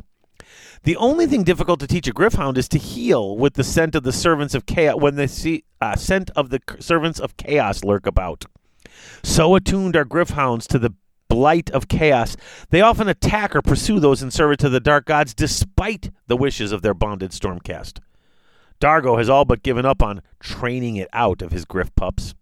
Thus, Dargo has coined the phrase, you can't keep a Gryph-hound from chasing Chaos lackeys any more than you can keep Grimnir's folk from chasing Urgold. Those Griff... Those Griff pups who do not bond with Stormcast tend to gather in packs, preferring to roam the local fields for prey. Not one to give up on these noble animals, Dargo joins these packs on the hunt by way of his local Griff mount, Swiftbeak. While riding Swiftbeak, Dargo and his mount act as a shepherd and trainer alike, guiding the pack towards areas where their skills can be put to good use. Upon maturity, these Gryph-hound packs later join Stormcast Eternal armies who require swift moving units to outflank enemy battle lines or sniff out scouting parties. The warning cries of Gryph-hounds can be heard for several miles and help inform Stormcast war hosts of enemy ambushes.